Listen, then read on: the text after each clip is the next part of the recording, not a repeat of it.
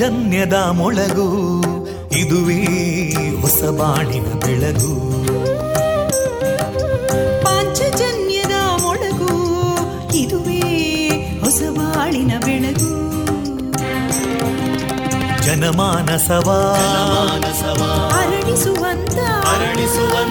ಜನಮಾನಸವ ಅರಳಿಸುವಂತ ವಿವೇಕವಾಣಿಯ ಮೊಳಗು, ಸುಖ ದುಃಖಗಳಿಗೆ ತಾಕೊರಳಾಗುವ ನೆಲಪ್ರೀತಿಯದಿ ಮೊಳಗು, ಇದುವೇ ಹೊಸ ಬಾಳಿನ ಬೆಳಗು, ಇದುವೇ ಪಾಂಚಜನ್ಯದ ಮೊಳಗು, ಇದುವೇ ಪಾಂಚಜನ್ಯದ ಮೊಳಗು.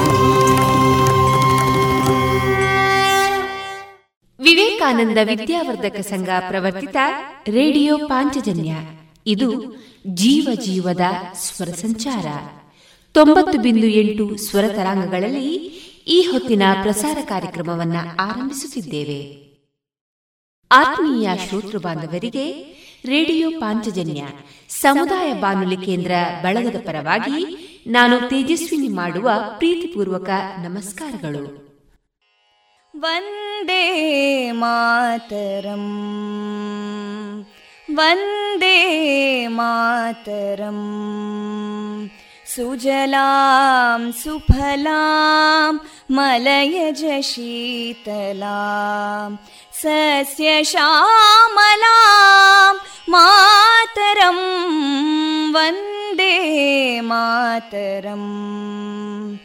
ಶುಭ್ರಜೋತ್ಸ್ನಾ ಪುಲಕಿತಯಾಮಿನೀ ಫುಲ್ಲಕುಸುಮಿತಾ ದ್ರುಮದಳಶೋಭಿನೀ ಸುಹಾಸಿನೀಂ ಸುಮಧುರಭಾಷಿಣೀಂ ಸುಖದಾಂ ವರದಾಂ ಮಾತರಂ ವಂದೇ ಮಾತರಂ.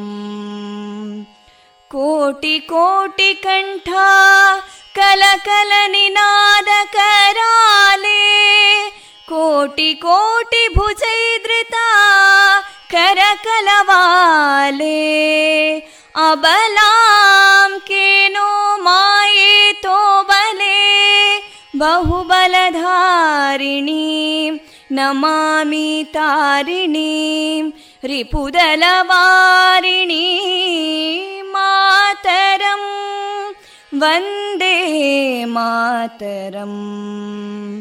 ತುಮಿ ವಿದ್ಯಾ ತುಮಿ ಧರ್ಮ ತುಮಿ ಹೃದಿ ತುಮಿ ಮರ್ಮ, ತ್ವಂ ಹಿ ಪ್ರಾಣ ಶರೀರೇ ಬಾಹುತೇ ತುಮಿ ಮಾ ಶಕ್ತಿ, ಹೃದಯೇ ತುಮಿ ಮಾ ಭಕ್ತಿ, ತೋಮಾರಯಿ ಪ್ರತಿಮಾ ಗಡಿ ಮಂದಿರೇ ಮಂದಿರೇ ವಂದೇ ಮಾತರಂ.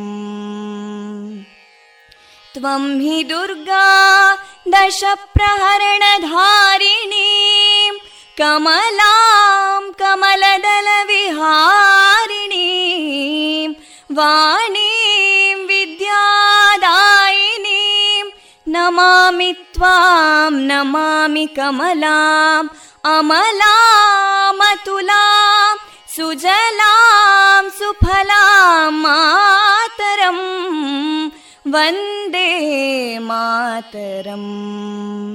ಶ್ಯಾಮಲಾಂ ಸರಳಾಂ ಸುಸ್ಮಿತಾಂ ಭೂಷಿತಾಂ ಧರಣೀಂ ಭರಣೀಂ ಮಾತರಂ ವಂದೇ ಮಾತರಂ ವಂದೇ ವಂದೇ ಮಾತರಂ.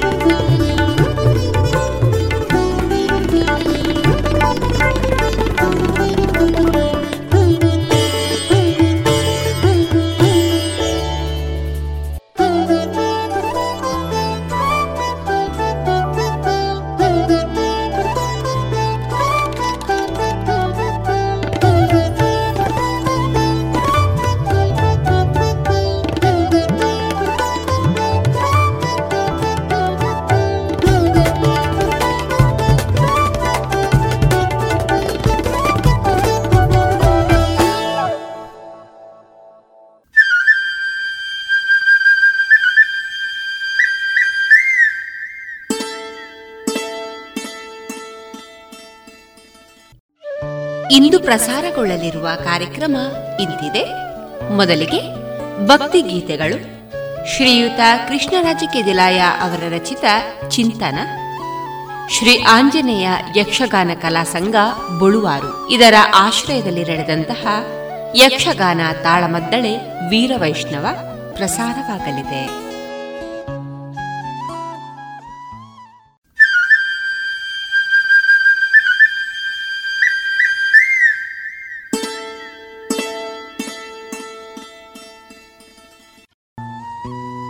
ಇದೀಗ ಭಕ್ತಿ ಗೀತೆಗಳನ್ನ ಕೇಳೋಣ.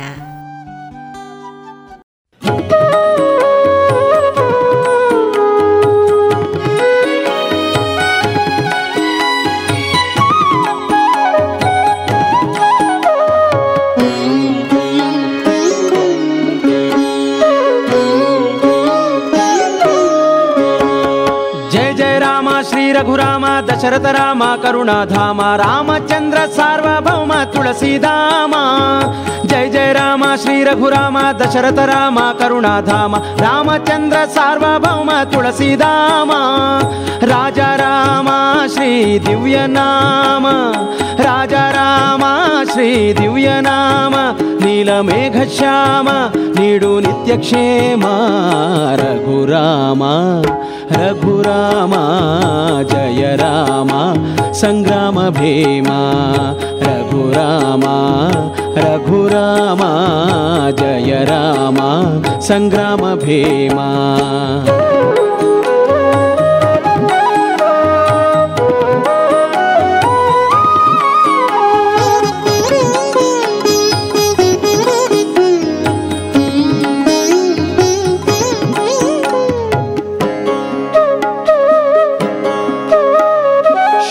ಬ್ರಹ್ಮ ಪರಾತ್ಪರ ರಾಮ ಕಾಲಾತ್ಮಕ ಪರಮೇಶ್ವರ ರಾಮ ಚಂಡ ಕಿರಣ ಕುಲ ಮಂಡನ ರಾಮ ಜಯ ರಾಮ ಶ್ರೀ ರಘುರಾಮ. ಶುದ್ಧ ಬ್ರಹ್ಮ ಪರಾತ್ಪರ ರಾಮ ಕಾಲಾತ್ಮಕ ಪರಮೇಶ್ವರ ರಾಮ ಚಂಡ ಕಿರಣ ಕುಲ ಮಂಡನ ರಾಮ ಜಯ ರಾಮ ಶ್ರೀ ರಘುರಾಮ. ಕೌಸಲ್ಯ ಪ್ರಿಯವರ್ಧನ ರಾಮ ಕೌಶಿಕ ಯಾಗ ರಕ್ಷಕ ರಾಮ ಗೌತಮಿ ಶಾಪ ವಿನಾಶಕ ರಾಮ ಜಯ ರಾಮ ಶ್ರೀ ರಘುರಾಮ. ಧರಣಿ ತನಯ ವಲ್ಲಭ ರಾಮ ದಶರಥ ವಾಕ್ಯ ಪಾಲಕ ರಾಮ ಕಾನನ ಗಮನ ದೀಕ್ಷಿತ ರಾಮ ಜಯ ರಾಮ ಶ್ರೀ ರಘುರಾಮ. ಗುಹ ಸಂಪೂಜಿತ ಚರಣ ರಾಮ ಗಂಗಾವಾಹಿನಿ ತರಣ ರಾಮ ದಂಡಕ ಕಾನನ ವಾಸಿತ ರಾಮ ಜಯ ರಾಮ ಶ್ರೀ ರಘುರಾಮ. ರಘುರಾಮ ರಘುರಾಮ ಜಯ ರಾಮ ಸಂಗ್ರಾಮ ಭೀಮ. ರಘುರಾಮ ರಘುರಾಮ ಜಯ ರಾಮ ಸಂಗ್ರಾಮ ಭೀಮ.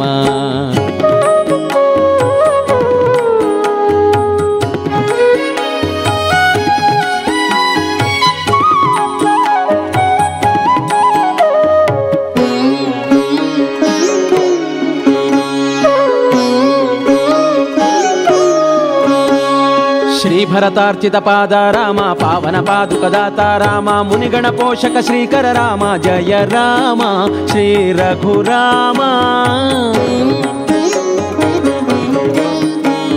ಶ್ರೀಭರತಾರ್ಚಿತ ಪಾದ ರಾಮ ಪಾವನ ಪಾದುಕದಾತ ರಾಮ ಮುನಿಗಣ ಪೋಷಕ ಶ್ರೀಕರ ರಾಮ ಜಯ ರಾಮ ಶ್ರೀ ರಘುರಾಮ ಕಾಂಚನ ಮೃಗ ಸಂಹಾರಕ ರಾಮ ಸೀತಾ ವಿಯೋಗ ಶೋಕಿತ ರಾಮ ಜಟಾಯು ಮೋಕ್ಷ ಕಾರಣ ರಾಮ ಜಯ ರಾಮ ಶ್ರೀ ರಘುರಾಮ ಕಬಂಧ ರಾಕ್ಷಸ ನಾಶಕ ರಾಮ ಕಿಷ್ಕಿಂಧಾಪುರ ಗಮನ ರಾಮ ಶ್ರೀ ಹನುಮಂತ ಸುಸೇವಿತ ರಾಮ ಜಯ ರಾಮ ಶ್ರೀ ರಘುರಾಮ ದುಂದುಬಿ ಶರೀರ ತಾಡನ ರಾಮ ಸಪ್ತ ತಾಳ ತರು ಭೇದಕ ರಾಮ ವಾಲಿ ಗರ್ಭ ವಿನಾಶಕ ರಾಮ ಜಯ ರಾಮ ಶ್ರೀ ರಘುರಾಮ ರಘುರಾಮ ರಘುರಾಮ ಜಯ ರಾಮ ಸಂಗ್ರಾಮ ಭೀಮ ರಘುರಾಮ ರಘುರಾಮ ಜಯ ರಾಮ ಸಂಗ್ರಾಮ ಭೀಮ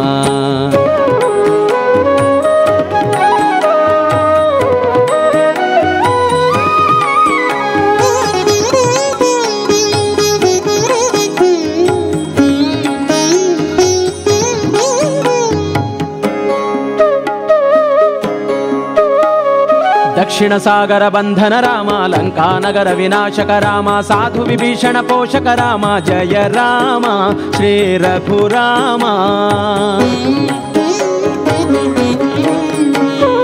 ದಕ್ಷಿಣ ಸಾಗರ ಬಂಧನ ರಾಮ ಲಂಕಾನಗರ ವಿನಾಶಕ ರಾಮ ಸಾಧು ವಿಭೀಷಣ ಪೋಷಕ ರಾಮ ಜಯ ರಾಮ ಶ್ರೀ ರಘುರಾಮ ರಾವಣ ಗರ್ವ ವಿಮರ್ದನ ರಾಮ ಸೀತಾ ಶೋಕ ವಿನಾಶಕ ರಾಮ ನಂದಿಗ್ರಾಮ ಪ್ರವೇಶಿತ ರಾಮ ಜಯ ರಾಮ ಶ್ರೀ ರಘುರಾಮ ಶ್ರೀ ಭರತಾತ್ಮ ಪ್ರಮೋದಕ ರಾಮ ಅಯೋಧ್ಯಾಪುರಿ ಪಾಲಕ ರಾಮ ಹನುಮತ್ ಸೇವಿತ ನಿಜ ಪದ ರಾಮ ಜಯ ರಾಮ ಶ್ರೀ ರಘುರಾಮ ಸೀತಾ ಲಕ್ಷ್ಮಣ ಹನುಮತ್ ಸೇವಿತ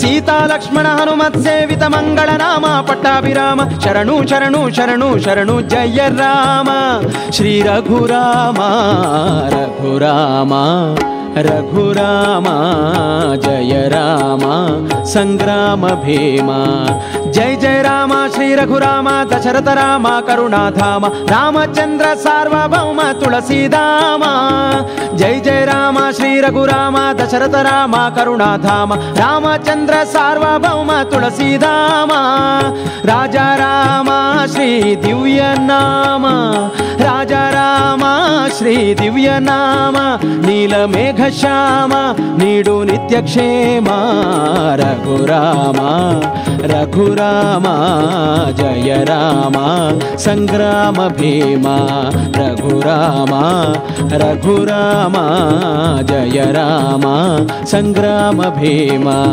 ರಘುರಾಮ ರಘುರಾಮ ಜಯ ರಾಮ ಸಂಗ್ರಾಮ ಭೀಮ ರಘುರಾಮ ರಘುರಾಮ ಜಯ ರಾಮ ಸಂಗ್ರಾಮ ಭೀಮ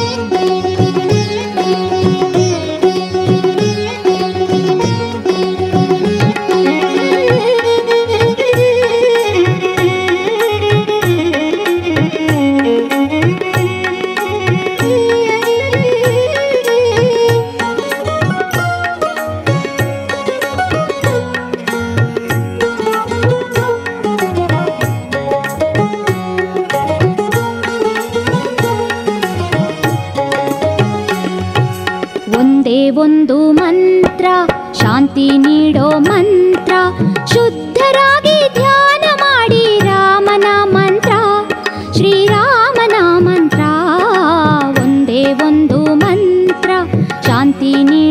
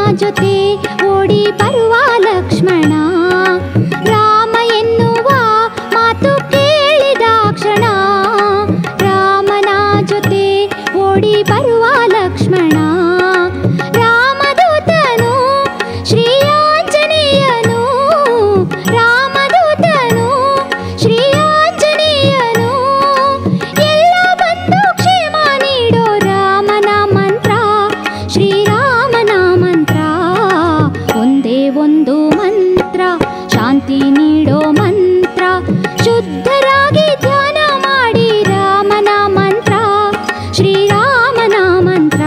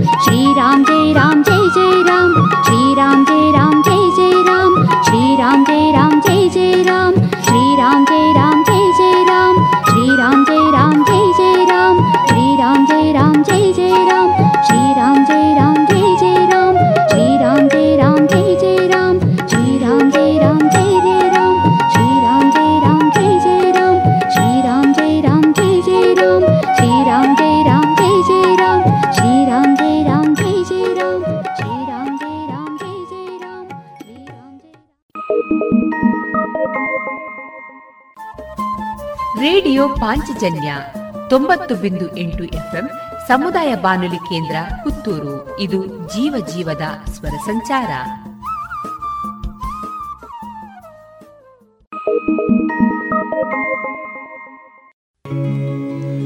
ಶ್ರೀರಾಮ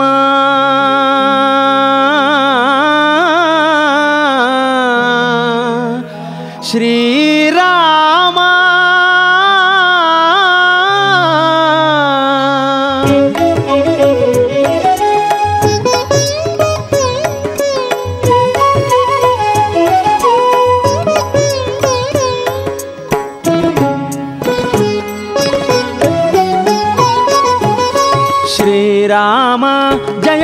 ಶ್ರೀರಾಮ ಜಯ ಜಯ ರಾಮ ಶ್ರೀರಾಮ ಜಯ ಜಯ ರಾಮ ಶೃಂಗಾರ ರಾಮ ರವಿಕುಲ ಸೋಮ ರಾಮ ರಾಮ ದಶರಥ ತನಯನೆ ಸರಸಿಜ ಶ್ಯಾಮ ದಶಮುಖ ನಾಮಕ ಧನುಜ ವಿರಾಮ ಶ್ರೀರಾಮ ಜಯ ಜಯ ರಾಮ ಶೃಂಗಾರ ರಾಮ ರವಿಕುಲ ಸೋಮ ರಾಮ ರಾಮ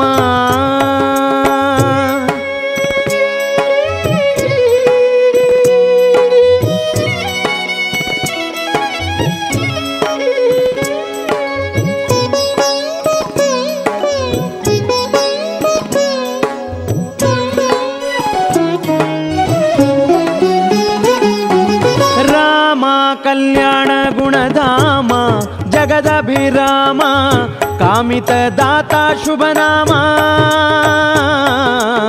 ಕಾಮಿತ ದಾತ ಶುಭನಾಮ ಪರಿಪೂರ್ಣ ರೂಪ ಸುಮಧಾಮ ತಾರಕ ನಾಮ ಸೀತಾ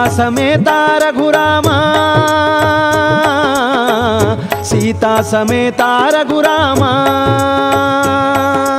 ಹನುಮನ ತನುಮನ ತುಂಬಿದ ರಾಮ ಸುರ ಮುನಿ ನರಗಣ ವಂದಿತ ರಾಮ ನೆನೆವರ ನೆನೆಗು ತುದಿಯಳಿಸುವ ರಾಮ, ಜಗದೊಳದಿಕ ಯಶ ಪಡೆದಿಗ ರಾಮ. ಶ್ರೀರಾಮ ಜಯ ರಾಮ, ಶ್ರೀರಾಮ ಜಯ ಜಯ ರಾಮ, ಶೃಂಗಾರ ರಾಮ ರವಿಕುಲ ಸೋಮ. ರಾಮ ರಾಮ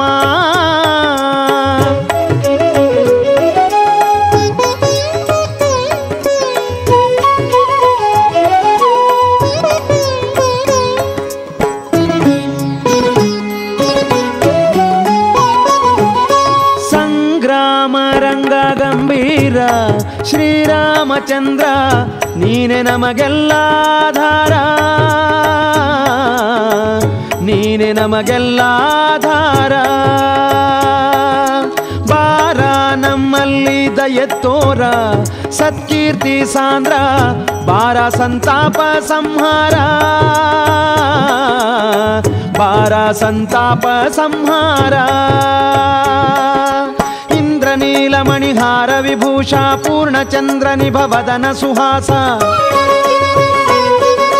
ತಾಪಶಾಪ ಘನ ಪಾಪ ವಿನಾಶ ಯೋಗಿ ಬೃಂದ ಹೃದಯಾಂತರವಾಸ. ಶ್ರೀರಾಮ ಜಯ ರಾಮ, ಶ್ರೀರಾಮ ಜಯ ಜಯ ರಾಮ, ಶೃಂಗಾರ ರಾಮ ರವಿಕುಲ ಸೋಮ. ರಾಮ ರಾಮ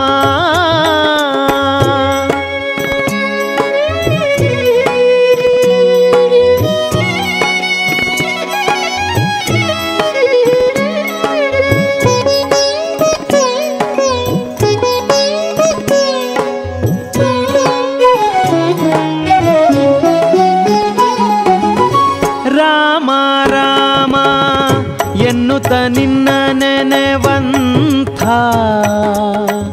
ನಮ್ಮನ್ನು ನಿತ್ಯವೂ ಹರಸು, ನಮ್ಮನ್ನು ನಿತ್ಯವೂ ಹರಸು.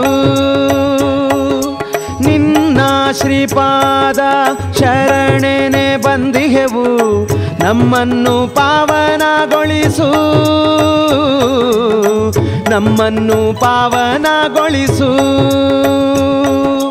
ನವಮಿಯ ದಿನದಲ್ಲಿ ನಿನ್ನನ್ನು ಪೂಜಿಸಿ ಭಕ್ತರೆಲ್ಲರಿಗೂ ಪಾನಕ ನೀಡುವ, ನಮ್ಮಯ ಬಾಳಲಿ ಮಧುರತೆ ತುಂಬಿ. ರಾಮ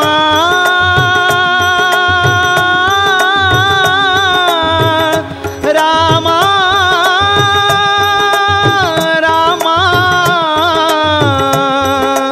ನಮ್ಮಯ ಬಾಳಲಿ ಮಧುರತೆ ತುಂಬಿ, ನವ ಜೀವನವನ್ನು ನೀಡುತ್ತ ಸಲಹು. ಶ್ರೀರಾಮ ಜಯ ರಾಮ, ಶ್ರೀರಾಮ ಜಯ ಜಯ ರಾಮ, ಶೃಂಗಾರ ರಾಮ ರವಿಕುಲ ಸೋಮ.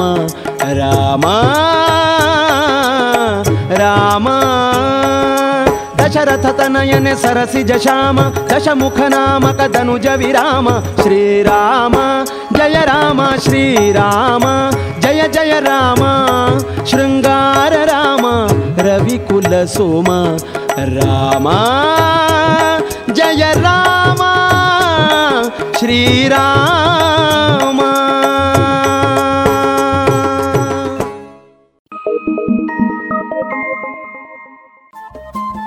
ರೇಡಿಯೋ ಪಾಂಚಜನ್ಯ 90.8 FM ಸಮುದಾಯ ಬಾನುಲಿ ಕೇಂದ್ರ ಪುತ್ತೂರು. ಇದು ಜೀವ ಜೀವದ ಸ್ವರ ಸಂಚಾರ.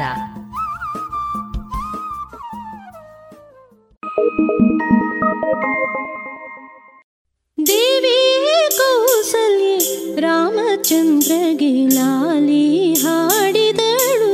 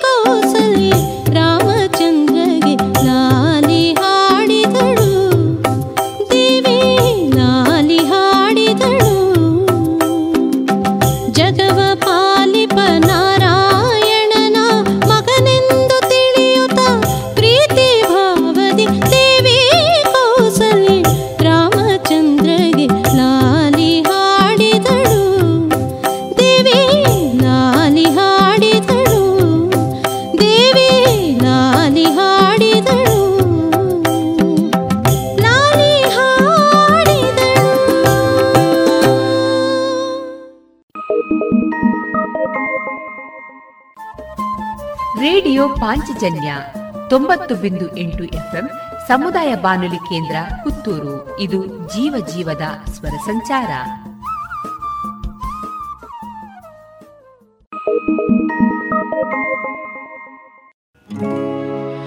ರಾವಣ ಮದವನು ನಾಶವಗೊಳಿಸಲು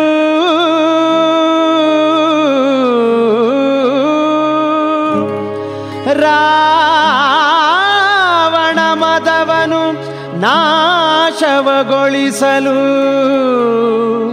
ಬಂದ ಶ್ರೀರಾಮ.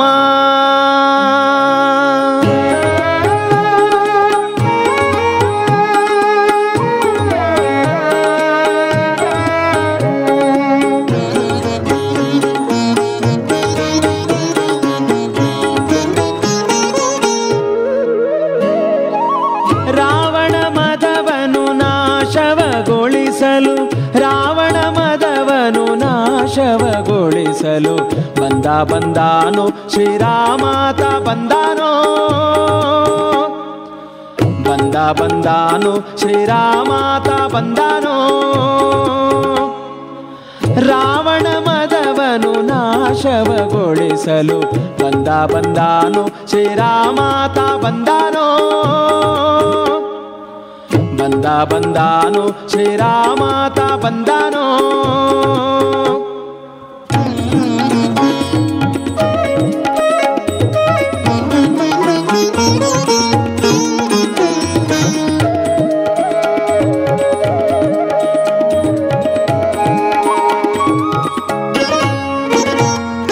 ಮಾತೆ ಕೌಸಲ್ಯಾ ದೇವಿ ಗರ್ಭದಿಂದ ಶ್ರೀ ಚೈತ್ರ ಮಾಸ ನವಮಿ ತಿಥಿಯಲ್ಲಿ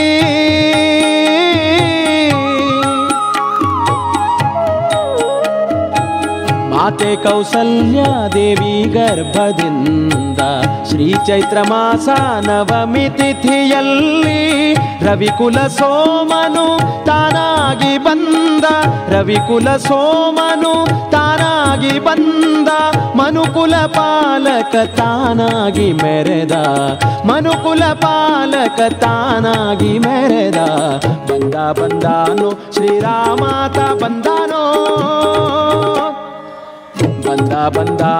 ಶ್ರೀರಾಮಾತ ಬಂದಾನೋ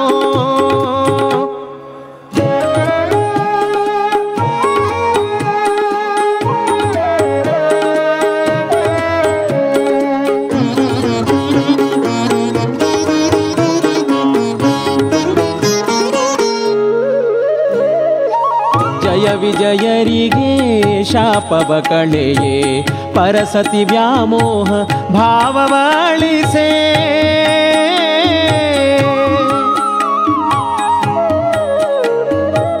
ಜಯ ವಿಜಯರಿಗೆ ಶಾಪವ ಕಳೆಯೇ ಪರಸತಿ ವ್ಯಾಮೋಹ ಭಾವವಳಿಸೇ ರಾಮರಾಜ್ಯವನು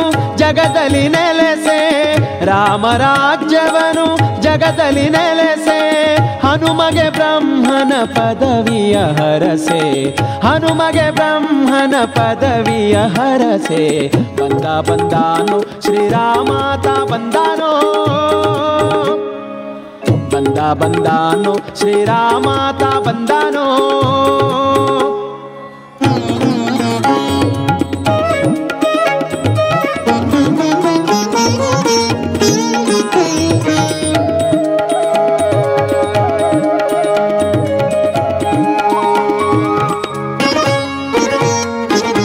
ಬದಿ ಮೆರೆವರ ದಂಭವ ತುಳಿಯಲು ನಂಬಿದ ಜನರಿಗೆ ಇಂಬನು ಕೊಡಲು ರಾಮ ಜಂಬದಿ ಮೆರೆವರ ಸಂಭವ ತುಳಿಯಲು ನಂಬಿದ ಜನರಿಗೆ ಇಂಬನು ಕೊಡಲು ಎಲ್ಲರ ಮನದಲ್ಲಿ ನಿರುತವು ನಲಿಯೇ, ಎಲ್ಲರ ಮನದಲ್ಲಿ ನಿರುತವು ನಲಿಯೇ ದಾಸರ ಪದಗಳನ್ನು ರಾಮ ರಾಮ ದಾಸರ ಪದಗಳ ಕೇಳುತ್ತ ತಣಿಯೇ, ದಾಸರ ಪದಗಳ ಕೇಳುತ್ತ ತಣಿಯೇ ಬಂದ ಬಂದಾನು ಶ್ರೀರಾಮಾತ ಬಂದಾನೋ, ಬಂದ ಬಂದಾನು ಶ್ರೀರಾಮಾತ ಬಂದಾನೋ.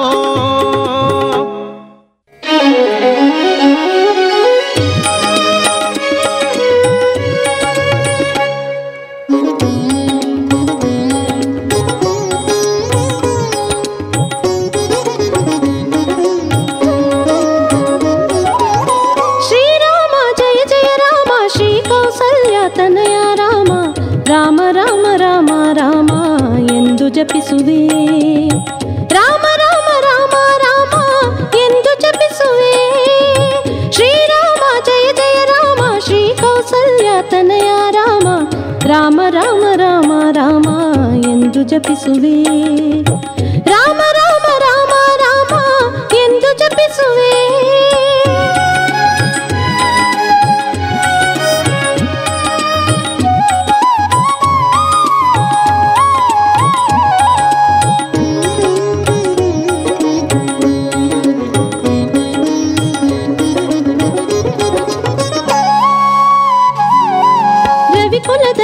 ಜನ್ಮ ತಳೆದೆ ಗುರುಕುಲದಲ್ಲಿ ವಿದ್ಯೆ ಕಲಿತೆ, ಮುನಿಕುಲ ಪುಂಗವ ಯಾಗವನು ರಕ್ಷಣೆಗೈದೆ. ರವಿಕುಲದಲ್ಲಿ ಜನ್ಮ ತಳೆದೆ ಗುರುಕುಲದಲ್ಲಿ ವಿದ್ಯೆ ಕಲಿತೆ, ಮುನಿಕುಲ ಪುಂಗವ ಯಾಗವನು ರಕ್ಷಣೆಗೈದೆ. ನನ್ನ ಜನ್ಮ ಧನ್ಯ ಮಾಡು ನಿನ್ನ ಧ್ಯಾನ ಜ್ಞಾನ ನೀಡು, ನನ್ನ ಜನ್ಮ ಧನ್ಯ ಮಾಡು ನಿನ್ನ ಧ್ಯಾನ ಜ್ಞಾನ ನೀಡು. ನನ್ನ ನಿರುತ ರಕ್ಷಿಸೆಂದು ಕೈಯ ಮುಗಿಯುವೆ, ನಾ ಕೈಯ ಮುಗಿಯುವೆ. ಶ್ರೀರಾಮ ಜಯ ಜಯ ರಾಮ ಶ್ರೀ ಕೌಸಲ್ಯ ತನಯ ರಾಮ ರಾಮ ರಾಮ ರಾಮ ರಾಮ ಎಂದು ಜಪಿಸುವೆ, ರಾಮ ರಾಮ ರಾಮ ರಾಮ ಎಂದು ಜಪಿಸುವೆ.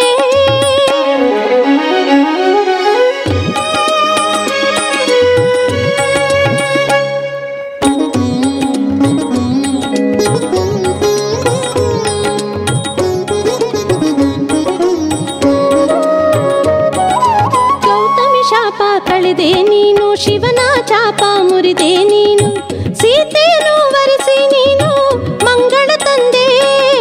ಗೌತಮಿ ಶಾಪ ಕಳೆದೆ ನೀನು ಶಿವನ ಚಾಪ ಮುರಿದೆ, ನೀನು ಸೀತೆಯನ್ನು ವರಿಸಿ ನೀನು ಮಂಗಳ ತಂದೆ. ನನ್ನ ಶಾಪ ತಾಪ ಅಳಿದು ಪೂರ್ವ ಜನ್ಮ ಪಾಪ ಕಳೆದು, ನನ್ನ ಶಾಪ ತಾಪ ಅಳಿದು ಪೂರ್ವ ಜನ್ಮ ಪಾಪ ಕಳೆದು. ನಿನ್ನ ಪಾದದಾಸಿಯ ಮಾಡು ಶರಣು ಎಂದೇ, ನಾ ಶರಣು ಎಂದೇ. ಶ್ರೀರಾಮ ಜಯ ಜಯ ರಾಮ ಶ್ರೀ ಕೌಸಲ್ಯ ತನಯ ರಾಮ ರಾಮ ರಾಮ ರಾಮ ರಾಮ ಎಂದು ಜಪಿಸುವೆ, ರಾಮ ರಾಮ ರಾಮ ರಾಮ ಎಂದು ಜಪಿಸುವೆ.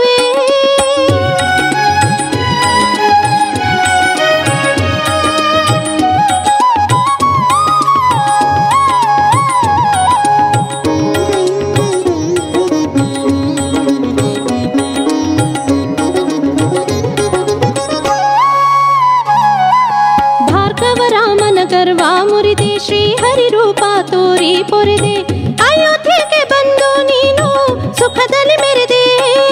ಭಾರ್ಗವ ರಾಮನ ಗರ್ವ ಮುರಿದೆ, ಶ್ರೀಹರಿ ರೂಪ ತೋರಿ ಪೊರೆದೆ, ಅಯೋಧ್ಯೆಗೆ ಬಂದು ನೀನು ಸುಖದಲ್ಲಿ ಮೆರೆದೆ. ನನ್ನ ಮೋಹ ಗರ್ವ ಅಳಿಸು ನಿನ್ನ ರೂಪ ತೋರಿ ಹರಸು, ನನ್ನ ಮೋಹ ಗರ್ವ ಅಳಿಸು ನಿನ್ನ ರೂಪ ತೋರಿ ಹರಸು. ರಾಮ ರಾಮ ರಾಮ ಎಂದು ಧ್ಯಾನ ಮಾಡುವೆ, ನಾ ಧ್ಯಾನ ಮಾಡುವೆ. ಶ್ರೀರಾಮ ಜಯ ಜಯ ರಾಮ ಶ್ರೀ ಕೌಸಲ್ಯ ತನಯ ರಾಮ ರಾಮ ರಾಮ ರಾಮ ರಾಮ ಎಂದು ಜಪಿಸುವೆ, ರಾಮ ರಾಮ ರಾಮ ರಾಮ ಎಂದು ಜಪಿಸುವೆ.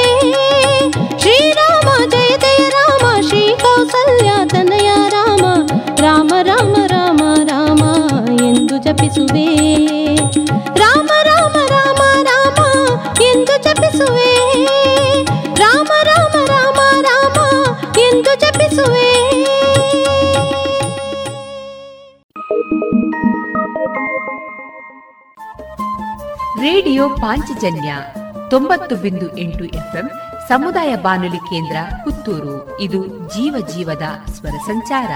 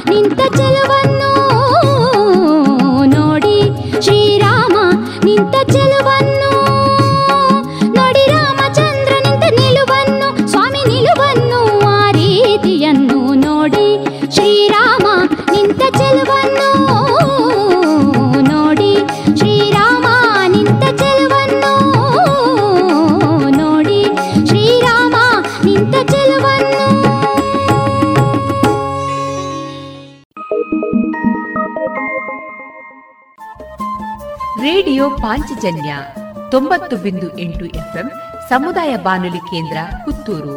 ಇದು ಜೀವ ಜೀವದ ಸ್ವರ ಸಂಚಾರ.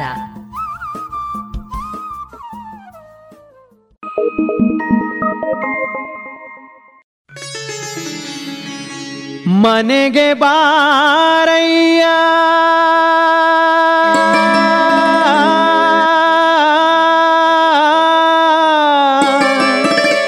ಜಯ ರಘುರಾಮ ನಿನ್ನ ಬೇಡುವೆ ಮನೆಗೆ ಬಾರಯ್ಯ ಜಯ ರಘುರಾಮ ನಿನ್ನ ಬೇಡುವೆ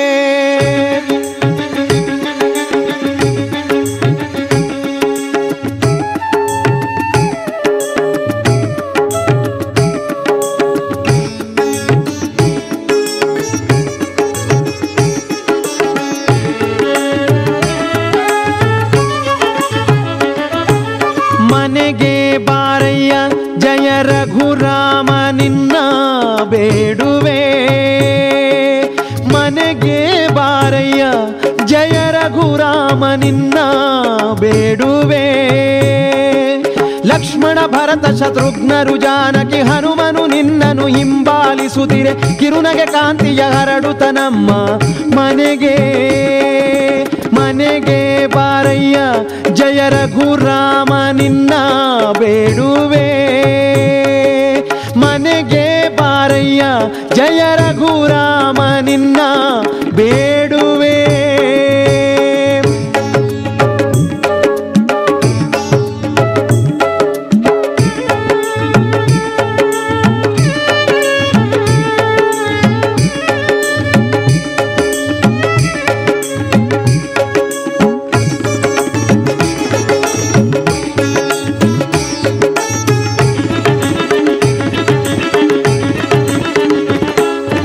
ಮನವಾ ಅಯೋಧ್ಯಾಪುರವನ್ನು ನಾ ಮಾಡಿ ತನುವನು ನೀನಿರುವ ಭವನವನ ಮಾಡಿ ಹೃದಯವ ನೀ ಮೆರವ ಸಿಂಹಾಸನ ಮಾಡಿ ಕಾದು ನಿಂತಿಹೆನಯ್ಯ ಶ್ರೀ ರವಿ ಕುಲ ಸೋಮಾ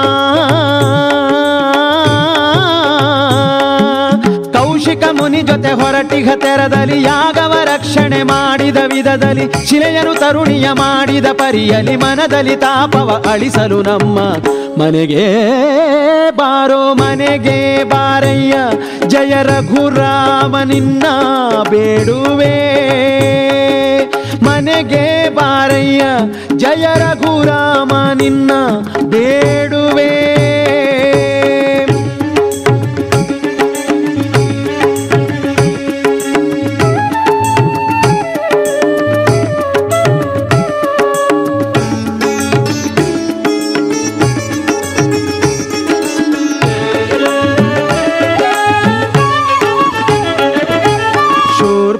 ನಖಿಯ ಮೂಗು ಕಿವಿಗಳ ತುಂಡರಿಸಿ ಗರ್ವಭಂಗವನು ಮಾಡಿದ ಪರಿಯಲಿ ನಮ್ಮ ಮೋಹದ ಮೂಗು ಕಿವಿಗಳ ಕತ್ತರಿಸು ಎನ್ನುತ್ತ ತಮ್ಮನಿಗೆ ತಿಳಿಸೋ ನನ್ನಯ್ಯ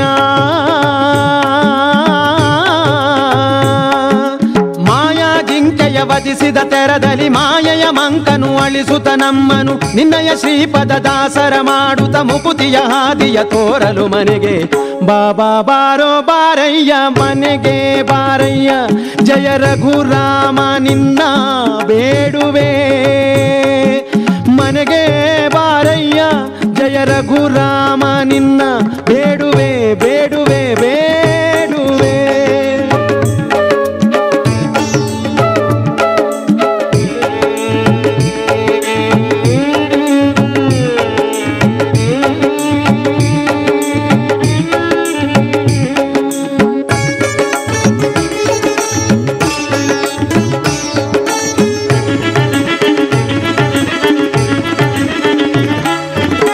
ನ ಕನಕ ಮಡಿ ಮಾನ್ಯ ನಾನೇನು ಬಯಸಿಲ್ಲ ಜನಗಣ ನನ್ನನು ಹೊಗಳಲು ಬೇಡಿಲ್ಲ, ಘನತರ ಕೀರುತಿಯ ಹಿರಿತನ ಬೇಡಿಲ್ಲ. ನಿನ್ನ ದಾಸನ ಮಾಡು ಅದು ನನಗೆ ಸಾಕಯ್ಯ,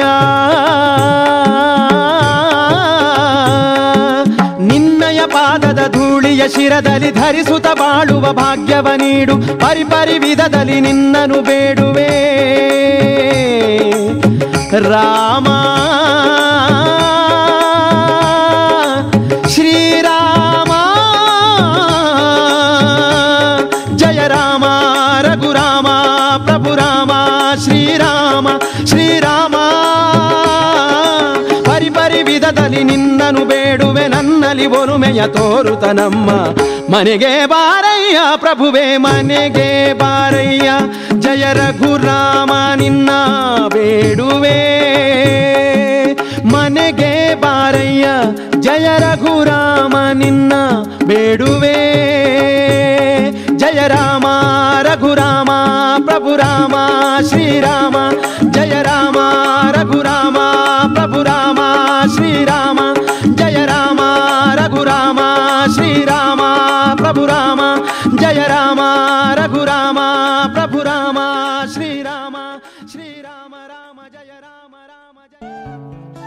ಇದುವರೆಗೆ ಭಕ್ತಿ ಗೀತೆಗಳನ್ನ ಕೇಳಿದರೆ ಎಸ್ಆರ್ಕೆ ಲ್ಯಾಡರ್ಸ್ ಪುತ್ತೂರು. ವಿದ್ಯುತ್ ಆಘಾತದಿಂದ ರಕ್ಷಿಸಲು ನೂತನ ಮಾದರಿಯ ಸುರಕ್ಷಿತ ಫೈಬರ್ ಪೈಪ್ಸ್ ಏಣಿಗಳು, ಅಡಿಕೆ ಕಾಳು ಮೆಣಸು ಕೊಯ್ಯಲು ಹಾಗೂ ಮರ ಹತ್ತುವ ಏಣಿ ಮತ್ತು ದೋಟಿಗಳು, ಕಾಳು ಮೆಣಸು ಕೋಡು ಬೇರ್ಪಡಿಸುವ ವಿನೂತನ ಶೈಲಿ ಹಾಗೂ ವಿವಿಧ ಮಾದರಿಯ ಯಂತ್ರಗಳು, ಮಾನವ ಹಾಗೂ ಯಂತ್ರಚಾಲಿತ ಗಾಡಿಗಳು. ತಯಾರಕರು ಎಸ್ಆರ್ಕೆ ಲ್ಯಾಡರ್ಸ್ ಪುತ್ತೂರು. ಮೊಬೈಲ್ 9444843604. ವಿವರಗಳಿಗಾಗಿ www.srkladders.com.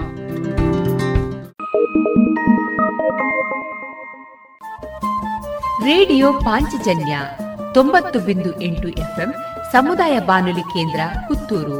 ಇದು ಜೀವ ಜೀವದ ಸ್ವರ ಸಂಚಾರ.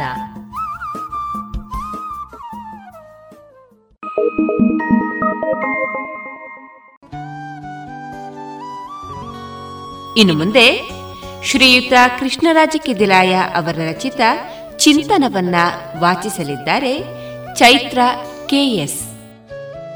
ಪ್ರಜಾಪ್ರಭುತ್ವ ಎಂದರೇನು? ಏನಿದು ಪ್ರಜಾಪ್ರಭುತ್ವ? ಪ್ರಜೆಗಳಿಂದ ಪ್ರಜೆಗಳಿಗಾಗಿ ಪ್ರಜೆಗಳೇ ನಡೆಸುವ ಆಡಳಿತವನ್ನು ಪ್ರಜಾಪ್ರಭುತ್ವ ಅನ್ನುತ್ತಾರೆ. ಮೊದಲು ನಮ್ಮನ್ನು ರಾಜರು ಆಳುತ್ತಿದ್ದರು. ರಾಜ ಪ್ರತ್ಯಕ್ಷ ದೇವತಾ, ಆತ ಹೇಳಿದ್ದೇ ಆಜ್ಞೆ, ಮಾಡಿದ್ದೇ ಶಾಸನ, ಆತನ ಮಾತೇ ಕೊನೆ ಮಾತು, ಅದೇನೇ ಇದ್ದರೂ ಅದೇ ನ್ಯಾಯ. ಅದು ಆಗ ಆತನಿಗೆ ಅನ್ಯಾಯವೆಂದು ಗೊತ್ತಿದ್ದರೂ ಉಸಿರೆತ್ತುವ ಹಾಗಿಲ್ಲ.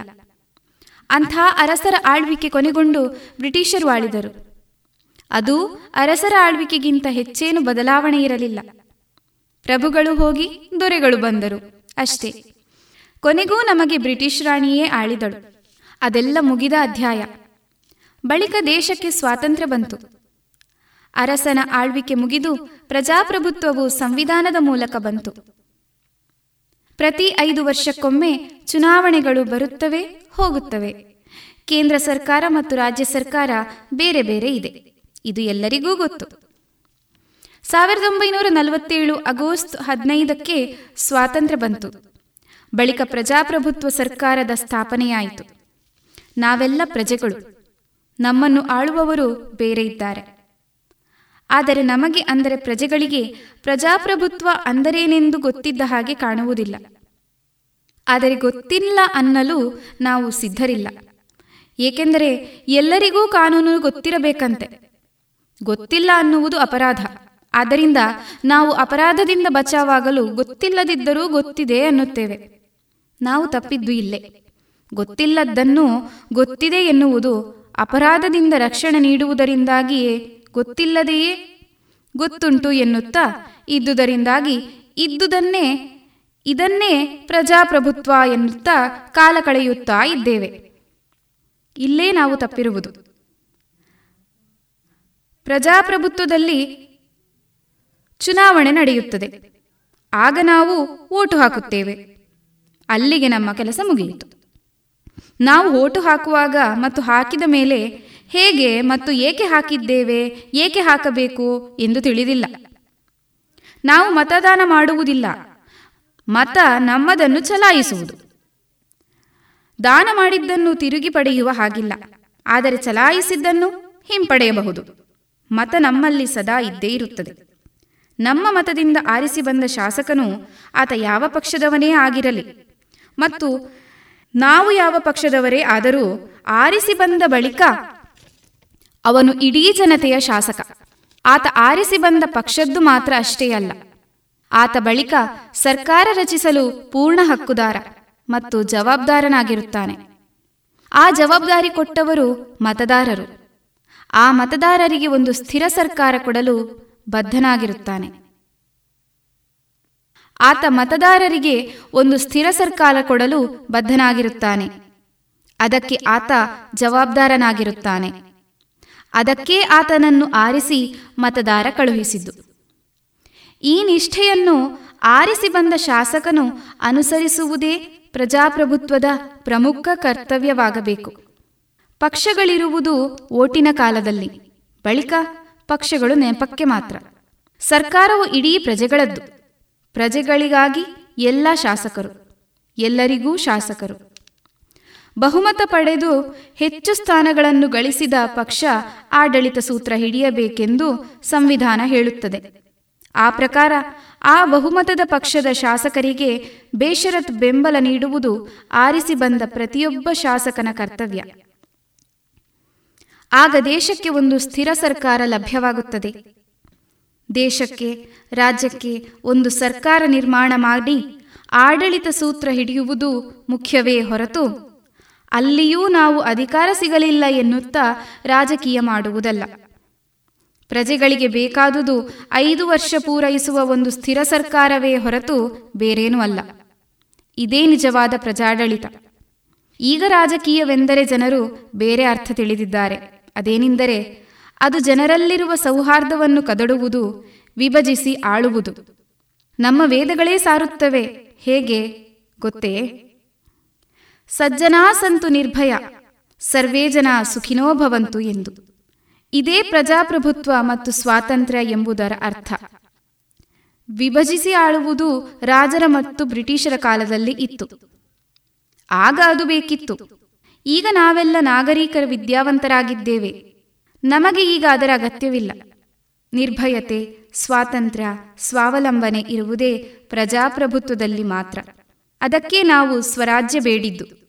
ಇದು ನಮ್ಮ ಪ್ರಜೆಗಳಿಗೆ ತಿಳಿದಿರಬೇಕು, ಶಾಸಕರಿಗೂ ಗೊತ್ತಿರಬೇಕು. ಗೊತ್ತಿರಲಿ, ಗೊತ್ತಿದೆಯಾ? ಗೊತ್ತಿಲ್ಲದಿದ್ದರೆ ತಿಳಿದುಕೊಂಡು ಆಚರಿಸಿಕೊಂಡು ಬರುವುದೇ ಪ್ರಜಾಪ್ರಭುತ್ವ. ಈ ಪ್ರಜೆಗಳು ಇದ್ದ ದೇಶವೇ ಪ್ರಜಾಪ್ರಭುತ್ವ ದೇಶ. ಇದುವರೆಗೆ ಶ್ರೀಯುತ ಕೃಷ್ಣರಾಜ ಕೆದಿಲಾಯ ಅವರ ರಚಿತ ಚಿಂತನವನ್ನ ಕೇಳಿದಿರಿ. अब पूरे भारत के लिए एक राशन कार्ड की व्यवस्था भी हो रही है, यानी एक राष्ट्र एक ration card, one nation one ration card. इसका सबसे बड़ा लाभ उन गरीब साथियों को मिलेगा जो रोजगार या दूसरी आवश्यकताओं के लिए अपना गांव छोड़ करके कहीं और जाते हैं. प्रधानमंत्री नरेंद्र मोदी ಅವರ ಈ ವಿಜ್ಞಾನದ NFSA ಲಾಭಾರ್ಥಿಗಳಿಗಾಗಿ ರೂಪಿಸಲಾಗಿದೆ. ಒಂದು ದೇಶ ಒಂದು ಪಡಿತರ ಚೀಟಿಯ ವ್ಯವಸ್ಥೆ. ತಮ್ಮ ಚಾಲತಿಯಲ್ಲಿರುವ ಪಡಿತರ ಚೀಟಿಯಿಂದಲೇ ದೇಶದ ಯಾವುದೇ ಭಾಗದಲ್ಲಿ ಯಾವುದೇ ಪಡಿತರ ಅಂಗಡಿಯಿಂದ ಲಾಭವನ್ನು ತೆಗೆದುಕೊಳ್ಳಬಹುದು. ಯೋಜನೆ ಹಾಗೂ ಇತರ ಮಾಹಿತಿಗಳಿಂದ ಪ್ರಯೋಜನಗಳನ್ನು ಪಡೆಯಲು ಟೋಲ್ ಫ್ರೀ ಸಂಖ್ಯೆ 144445ಗೆ ಸಂಪರ್ಕಿಸಿ.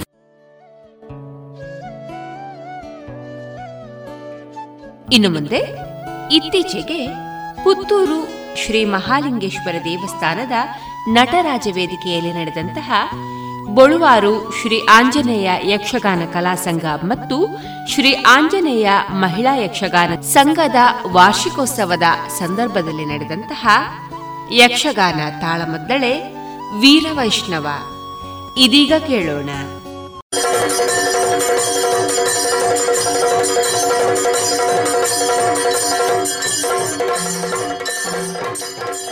ಹಿಮ್ಮೇಳದಲ್ಲಿ ಭಾಗವತರಾಗಿ ಶ್ರೀಗಳಾದ ಮುರಳೀಕೃಷ್ಣ ತೆಂಕಬೈಲು, ಮದ್ದಳೆ ಪದ್ಯಾಣ ಶಂಕರನಾರಾಯಣ ಭಟ್ ಮತ್ತು ಅಕ್ಷಯರಾವ್ ವಿಟ್ಲ, ಅರ್ಥಧಾರಿಗಳಾಗಿ ಅರ್ಜುನ, ಶ್ರೀ ಶಂಭು ಶರ್ಮಾ ವಿಟ್ಲ, ಶ್ರೀಕೃಷ್ಣ, ಶ್ರೀ ಜಬ್ಬಾರ್ ಸಮೋ ಮತ್ತು ಸುಧನ್ವನಾಗಿ ಶ್ರೀ ವಿನಾಯಕ ಭಟ್ ಗಾಳಿಮನೆ.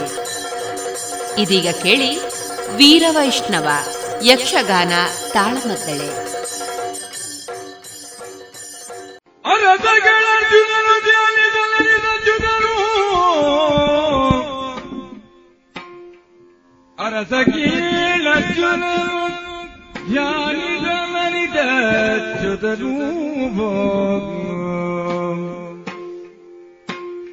ನಿಭಪುರದೊಳಚರಿಸಿದನು ಹಂಸಧ್ವಜನ ಧರದುರವಧರ್ಮಜಗೀಯೇ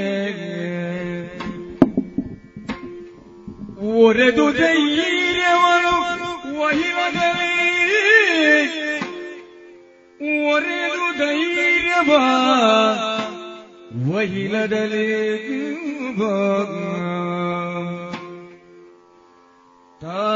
ಗರುಡ ವಾಹನರಾಗಿ ಗರುಡ ವಾಹನರಾಗಿ ಭಕ್ತೋದ್ಧರಣನೈತನೊಂದೊದಗಿದನು ಪಾರ್ಥಂಗತಿ ಜವತಿಯೇ ತಾ ಗರುಡ ವಾಹನರಾಗಿ ಭಕ್ತೋದ್ಧರಣನೈತನೊಂದೊದಗಿದನು ಪಾರ್ಥಂಗತಿ ಜವತಿಯೇ ಪಾರ್ಥಂಗತಿ ಜವತಿಯೇ ಭಕ್ತೋದ್ಧರಣ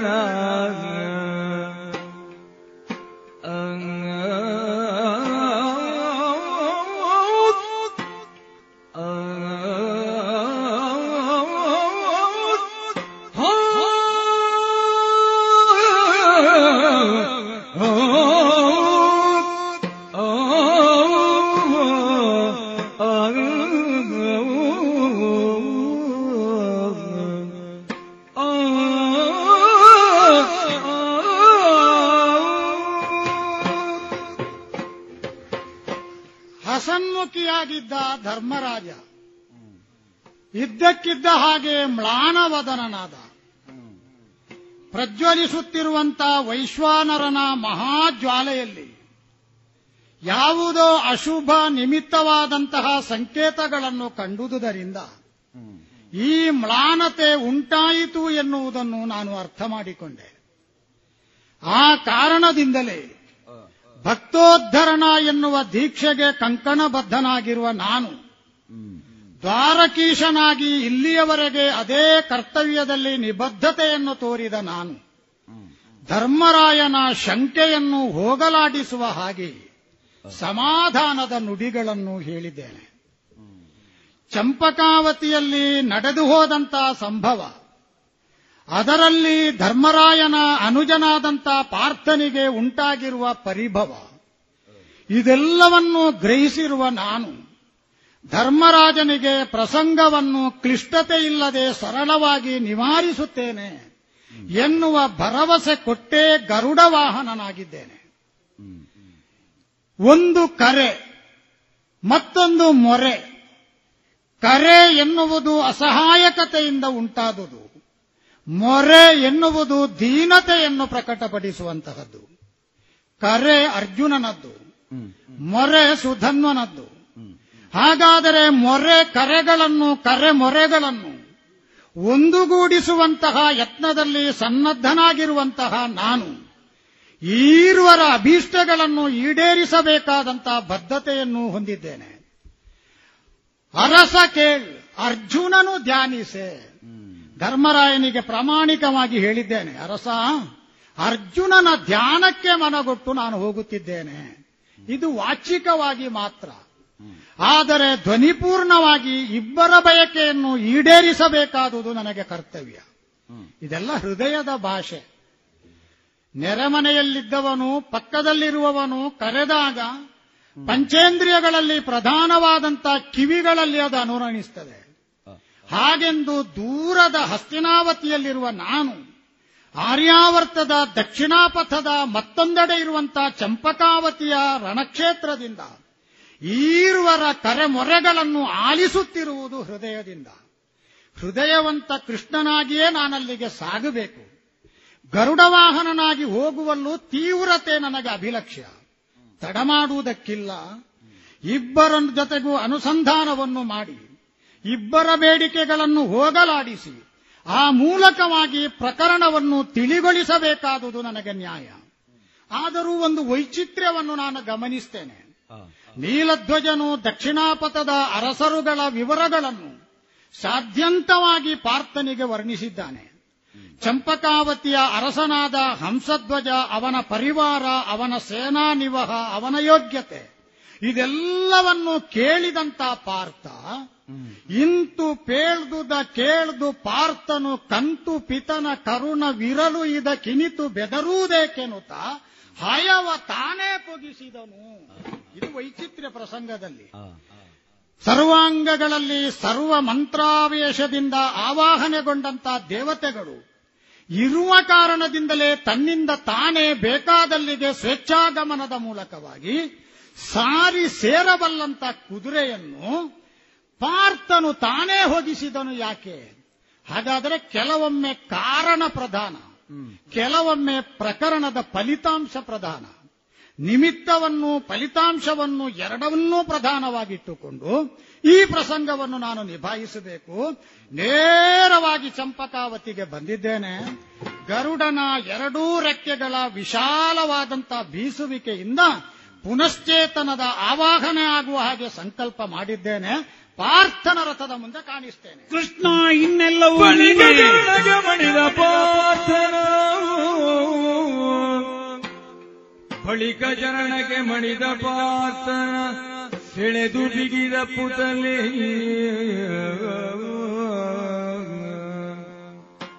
ತಾ ರಥದೊಳಗೆ ಕುಳಿತ ಶರಣ ವಾಗೆಯ ಕೊಂಡನ ಸಿಹರಿಯೋ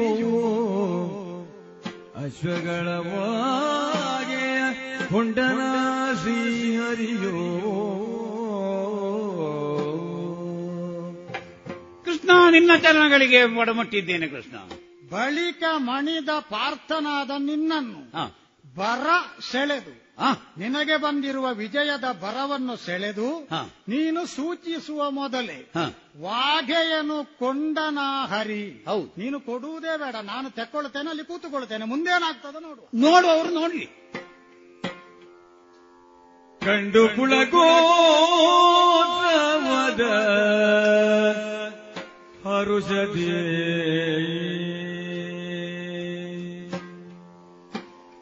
ಕಂಡು ಪುಳಗೋದ ಹರುಷದಿ ಕೇಡು ಗಡೆದು ರವಿಸೇ ಕೃಷ್ಣ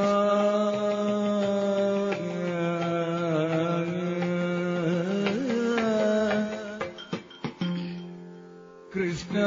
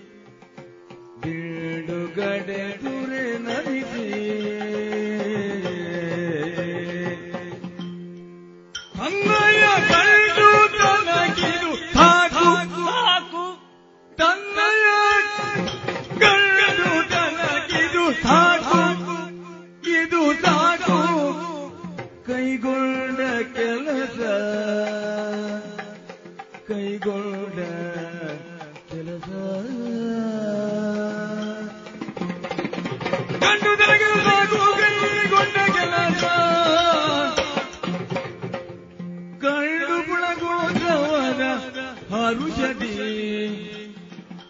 ದಿಂಡುಗಡೆದುರೆ ನಮಿಸಿ ನಮಿಸಿ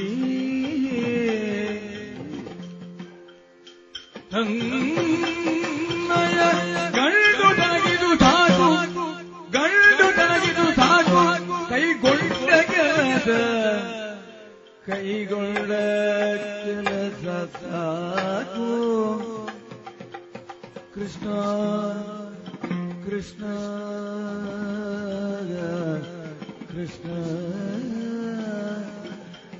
ಮಾಧವ ಮುಕುಂದ ಮುರಾರಿ ಜಯ ಜಯ ಜಯ ಜಯ ಜಯ ಜಯ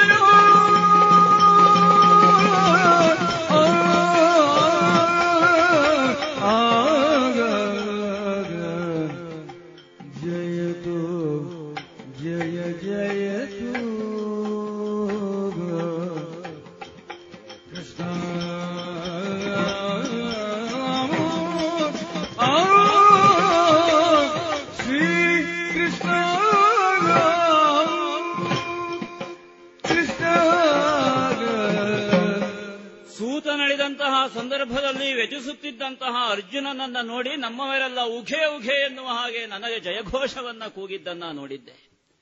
ಆದರೆ ಕ್ಷಣಾರ್ಧದಲ್ಲಿ ಆದಂತಹ ಬದಲಾವಣೆ ವಿಪರೀತವಾದಂತಹ ಅನುಭವವನ್ನ ಕೊಡ್ತಾ ಇದೆಯಲ್ಲ. ಪರಪಕ್ಷದಲ್ಲಿ ಏನಾಗಿ ಹೋಯಿತು ಎನ್ನುವುದನ್ನ ನೋಡ್ತಾ ಇದ್ರೆ ನೋಡುವುದಕ್ಕೆ ಎರಡು ಕಣ್ಣು ಸಾಲದಾದಂತಹ ಸ್ವರೂಪವನ್ನ ನಾನು ಗಮನಿಸ್ತಾ ಇದ್ದೇನೆ. ಯಾರನ್ನ ನೋಡಬೇಕು ಎನ್ನುವ ಹಾಗೆ ಸಮಗ್ರ ಚಂಪಕಾಪುರ ಬಯಸಿತ್ತು.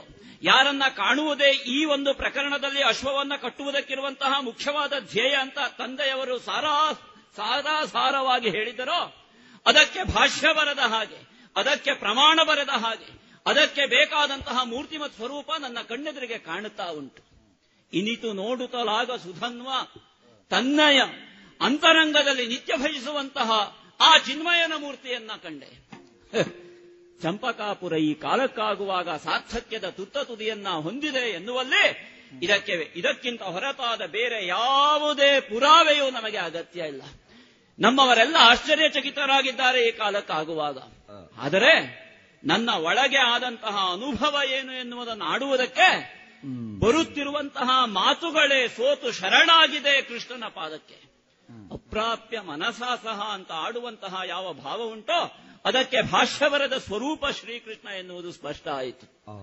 ಶ್ರೀಕೃಷ್ಣನನ್ನ ಕಾಣಬೇಕು, ಶ್ರೀಕೃಷ್ಣನನ್ನ ನಮ್ಮ ನಾಡಿನಲ್ಲಿ ಅವತರಿಸುವ ಹಾಗೆ ಮಾಡಬೇಕು. ಅವತರಣ ಗೈದಂತಹ ಶ್ರೀಕೃಷ್ಣನಿಗೆ ನಮ್ಮನ್ನು ನಾವು ಸಂಪೂರ್ಣವಾಗಿ ಶರಣಾಗತರನ್ನಾಗಿಸಬೇಕು ಎನ್ನುವುದು ಇಂದಿನ ನಿರ್ಧಾರ ಅಲ್ಲವಲ್ಲ. ಎಂದೋ ಬಂದಂತಹ ನಾರದರು ನನ್ನ ತಂದೆಯವರಾದಂತಹ ಹಂಸಧ್ವಜ ಭೂಪತಿಗಳಿಗೆ ಆಡಿದಂತಹ ವೈಷ್ಣವ ದೀಕ್ಷೆಯ ಮಹಾಪ್ರಸಾದ ಈ ಕಾಲಕ್ಕಾಗುವಾಗ ಕಾಣುತ್ತಾ ಇದೆ ಶ್ರೀಕೃಷ್ಣನ ರೂಪದಲ್ಲಿ. ಪಾರ್ಥನ ಸಾರಥಿಯನ್ನ ಅಳಿಸುವುದಕ್ಕೆ ಬೇಕಾದಂತಹ ನೆಲೆ ಯಾವುದು ಅಂತಂದ್ರೆ ತಂದೆಯವರು ಆಡಿದಂತಹ ಇದೇ ನೆಲೆ ಎನ್ನುವುದು ಸ್ಪಷ್ಟ ಆಗಿದೆ. ವ್ಯಥಿಸಿದ್ದು ಸೂತನು ಅಳಿದಾಗ ಕೇವಲ ಪಾರ್ಥ ಅಲ್ಲ, ಪಾರ್ಥನ ಸಮಗ್ರವಾದ ಸೇನೆಯು ವ್ಯಥಿಸಿತ್ತು. ಮುಂದೇನು ಎನ್ನುವ ಹಾಗೆ ನನಗೂ ಆತಂಕ ಆದದ್ದು ಅದೇ. ಈಗಲೂ ಕೃಷ್ಣ ಬರದೇ ಇದ್ರೆ ಇನ್ಯಾವಾಗ ಬರುತ್ತಾನೆ ಎನ್ನುವುದು. ಆದರೆ ಸೂತನು ಅಳಿದಾಗ ಬಂದನಲ್ಲ ಕೃಷ್ಣ, ಸೂತನು ಅಳಿದಿದ್ದಕ್ಕೆ ಅಲ್ಲ ಬಂದದ್ದು ಕೃಷ್ಣ, ಸುಧನ್ವನನ್ನ ರಕ್ಷಣೆ ಮಾಡುವುದಕ್ಕೆ, ಸುಧನ್ವನ ಕೋರಿಕೆಯನ್ನ ಈಡೇರಿಸುವುದಕ್ಕೆ, ಸುಧನ್ವನ ತಂದೆ ಮಾಡಿದ ಹಂಸಧ್ವಜ ಭೂಪಾದಿಗಳು ಹೊಡೆಸಿದಂತಹ ಸಮಗ್ರವಾಗಿ ಚಂಪಕಾಪುರದವರಿಗೆ ಕೊಟ್ಟ ವೈಷ್ಣವ ದೀಕ್ಷೆಗೆ ಸಾರ್ಥಕ್ಯದ ತುತ್ತ ತುದಿಯನ್ನು ತೋರಿಸುವುದಕ್ಕೆ ಬೇಕಾಗಿ ಬಂದವನು ಶ್ರೀಕೃಷ್ಣ ಎನ್ನುವುದಕ್ಕೆ ನನ್ನ ಮನಸ್ಸು ಮತ್ತೆ ಮತ್ತೆ ಮತ್ತೆ ಮತ್ತೆ ಆಡುತ್ತಾ ಇದೆ. ಇಲ್ಲಿಯವರೆಗೆ ಮಾತಿನಲ್ಲಿ ಆಡಿದ್ದನ್ನು ಕೇಳಿದ್ದೇನೆ, ಪುಳಕ ಅಂದರೆ ಏನು, ಉತ್ಸವ ಎಂದರೆ ಏನು ಅಂತ. ಅನುಭವಿಸುತ್ತಿರುವಾಗ ಆಡುವ ಮಾತು ಮಗುವಿನ ಹಾಗೆ ತೊದಲುತ್ತಾ ಇದೆ, ಮೈಮನಗಳೆಲ್ಲ ರೋಮಾಂಚಿತವಾಗುತ್ತಾ ಇದೆ. ನನಗೆ ಗೊತ್ತಿಲ್ಲದೆ ಕಣ್ಣಿನಲ್ಲಿ ಆನಂದ ಬಾಷ್ಪಗಳು ಧಾರಾಕಾರವಾಗಿ ಸುರಿತಾ ಇದೆ. ನಿಲ್ಲುವುದಕ್ಕಾಗದೆ ಚಡಪಡಿಸುತ್ತಿದ್ದೇನೆ. ನಾನು ಎಲ್ಲಿದ್ದೇನೆ ಎನ್ನುವುದನ್ನು ಗಮನಿಸಿದರೆ ವೈಕುಂಠಕ್ಕೆ ಪ್ರವೇಶ ಪಡೆದನು ಸುಧನು ಎನ್ನುವ ಭಾವ ಈ ಶ್ರೀಕೃಷ್ಣನನ್ನು ನೋಡಿದಾಗ ಆಯಿತಲ್ಲ. ಹೌದದು, ಎಲ್ಲಿ ಶ್ರೀಕೃಷ್ಣ ಇದ್ದಾನೋ ಅಲ್ಲಿ ಕೇವಲ ಜಯ ಇರುವುದಲ್ಲ, ಅದು ಸಾಕ್ಷಾತ್ ವೈಕುಂಠಧಾಮ ಎನ್ನುವುದು ಅರ್ಥ ಆಗಿದೆ ಈ ಕಾಲಕ್ಕಾಗುವಾಗ. ಶ್ರೀಕೃಷ್ಣ ಪರಮ ಪಾವನವಾಯಿತು ನಿನ್ನದಾದಂತಹ ಪಾದಧೂಳಿ ನಮ್ಮದಾದಂತಹ ಚಂಪಕಾಪುರಕ್ಕೆ ಬಿದ್ದ ಈ ಕ್ಷಣಕ್ಕೆ. ಎಲ್ಲ ಎಲ್ಲ ಆಸ್ತಿಕ ಮಹಾಶಯರು ಬಯಸುತ್ತಾರಂತೆ ಕೃಷ್ಣ. ಒಬ್ಬ ಕೃಷ್ಣ ನನ್ನ ಮನೆಗೆ ಬರಬೇಕು, ಬೇಡ ಮನೆಗೆ ಬರುವುದಕ್ಕೆ ಕೃಷ್ಣ ನಾನು ಅಂತಹ ಭಕ್ತನಲ್ಲ ಅಂತ ಭಾವಿಸ್ತಾನಂತೆ ಒಬ್ಬ ಆಸ್ತಿಕ. ನನ್ನ ಕೃಷ್ಣ ನನ್ನ ಮನೆಯ ಅಂಗಳಕ್ಕಾದರೂ ಬರಲಿ ಅಂತ ಭಾವಿಸ್ತಾನಂತೆ ಮತ್ತೊಬ್ಬ ಭಕ್ತ. ಇಲ್ಲ ಕೃಷ್ಣ, ಚಂಪಕಾಪುರದ ಸಮಗ್ರರ ಪರವಾಗಿ ನಾನು ಆಡುತ್ತೇನೆ, ನಿನ್ನ ಪಾದ ಬಿದ್ದಂತಹ ಆ ಮಣ್ಣಿನ ಕಣ ಅದು ಮಣ್ಣಿನ ಕಣ ಅಲ್ಲ ಕೃಷ್ಣ, ಅದು ಪರಮಗಂಧ ಲೇಪನಕ್ಕೆ ಯೋಗ್ಯವಾದಂತಹ ಪರಮಗಂಧ ವೈಷ್ಣವಗಂಧ ಅಂತ ಭಾವಿಸ್ತೇನೆ. ಅದಲ್ಲ, ಅದನ್ನು ಅಲ್ಲಿಡುವುದಲ್ಲ. ಶ್ರೀಕೃಷ್ಣ ಮೆಟ್ಟಿದಂತಹ ಯಾವ ಪಾದ ಉಂಟೋ, ಯಾವ ಧೂಳಿ ಉಂಟೋ, ಆ ಧೂಳಿ ದೈವಸ್ಥಾನಕ್ಕೆ ದೇವಸ್ಥಾನಕ್ಕೆ ಸಮಾನ ಅಂತ ಭಾವಿಸಿದ್ದೇನೆ ಕೃಷ್ಣ. ಬಂದವನು ಶ್ರೀಕೃಷ್ಣ ಎಲ್ಲಿಂದ ಬಂದ ಅಂತ ಭಾವಿಸಿಕೊಂಡ್ರೆ ಈಗ ಅರ್ಥ ಆಗುತ್ತಾ ಇದೆ. ಶ್ರೀಕೃಷ್ಣ ದೂರದಲ್ಲಿ ವೈಕುಂಠದಿಂದ ಬಂದದ್ದಲ್ಲ, ಹಂಸಧ್ವಜ ಭೂಪತಿಗಳ ಮನಸ್ಸಿನಿಂದ ಒಡಮೂಡಿದ ಭಾವದ ಮೂರ್ತಿ ನೀನು ಶ್ರೀಕೃಷ್ಣ, ನನಗೆ ಅರ್ಥ ಆಗಿದೆ. ಶ್ರೀಕೃಷ್ಣ ಯಾಕೆ ಬಂದ? ಅರ್ಜುನನ ರಥಕ್ಕೆ ಸಾರಥಿ ಹೇಳಿದ್ದಕ್ಕಲ್ಲ, ಚಂಪಕಾಪುರದವರ ಮನೋರಥವಾದಂತಹ ಶ್ರೀಕೃಷ್ಣ ದರ್ಶನವನ್ನ ಪೂರೈಸುವುದಕ್ಕೆ ಬೇಕಾಗಿ ನಮ್ಮ ಮನೋರಥಕ್ಕೆ ಸಾರಥ್ಯವನ್ನು ವಹಿಸಿಕೊಂಡು ಬಂದೆಯಲ್ಲ ಶ್ರೀಕೃಷ್ಣ. ಸಾರ್ಥಕವಾಯಿತು, ಸಾರ್ಥಕವಾಯಿತು. ಇನ್ನೇನಿದೆ ಜೀವನದಲ್ಲಿ? ನನ್ನ ದಿಂಡನ್ನು ಕೆಡಹಿದ್ದೇನೆ ನಿನ್ನ ಪಾದಕ್ಕೆ. ಪಾದ ಒಂದು ಹುಲ್ಲಿನ ಕುಡಿ ಇದ್ರೆ ಆ ಹುಲ್ಲಿನ ಕುಡಿ ಭಾವಿಸುವುದಂತೆ ಮನಸ್ಸಿಲ್ಲ ಅಂತ ನಾವು ಆಡುತ್ತೇವೆ. ನಿನ್ನ ಪಾದದ ಮೆಟ್ಟಿದ ಆ ಹುಲ್ಲಿನ ಕುಡಿಯೂ ಕೂಡ ಕುಡಿಯಲ್ಲ, ನಾನು ಮುಡಿ, ನಾನು ಮಡಿ ಅಂತ ಭಾವಿಸ್ತದಂತೆ. ಪರಮ ಭಾಗವತೋತ್ತಮನಾದಂತಹ ಯಾವೆಲ್ಲ ತತ್ವಗಳಿದ್ದಾವೋ ಆ ತತ್ವಗಳೆಲ್ಲ ಮೈ ಸೀಳಿ ಒಡೆದು ಬಂದರೆ ಯಾವ ಭಾವ ಬರುತ್ತದೋ ಆ ಭಾವ ಕಾಣುತ್ತಾ ಇದ್ದೇನೆ. ಮತ್ಸ್ಯನಾದಂತಹ ಕೃಷ್ಣ ನೀನಲ್ಲ, ಕೂರ್ಮನಾದ ಕೃಷ್ಣ ನೀನಲ್ಲ, ವರಾಹನಾದವನಲ್ಲ ನೀನು, ನರಸಿಂಹನಲ್ಲ. ಸಾಕ್ಷಾತ್ ಶ್ರೀಕೃಷ್ಣ ಅಂತಂದ್ರೆ ಸಾಕ್ಷಾತ್ ವಿಷ್ಣು ಸ್ವರೂಪ. ಒಬ್ಬ ಭಾಗವತೋತ್ತಮನಾದಂತಹ ಒಬ್ಬ ಪ್ರಹ್ಲಾದನಿಗೆ ಬೇಕಾಗಿ ಘನವಾದ ಘನಿಷ್ಠವಾದಂತಹ ಆ ಒಂದು ಕಂಬದಲ್ಲಿ ಇಂಬಾಗಿ ಬರುತ್ತೆ ಅಂತ ಆದ್ರೆ ಭಾವಕ್ಕೆ ದಕ್ಕುವ, ಭಾವಕ್ಕೆ ಬಗ್ಗುವ, ಭಾವಕ್ಕೆ ಒದಗಿ ಬರುವ ಶ್ರೀಕೃಷ್ಣ ಇವತ್ತು ನಮ್ಮ ಮನೆಗೆ ಬಂದಿದ್ದಾರೆ ಅಂತ ಆದ್ರೆ ಇದು ನಮ್ಮ ಮನೆಯಲ್ಲ, ಇದು ವೈಕುಂಠಧಾಮ, ವೈಕುಂಠಧಾಮ, ವೈಕುಂಠಧಾಮ. ಧನ್ಯೋಸ್ಮಿ, ಧನ್ಯೋಸ್ಮಿ, ಧನ್ಯೋಸ್ಮಿ. ಆಯಿತಿಂದೇನು ನಿರ್ಣಯ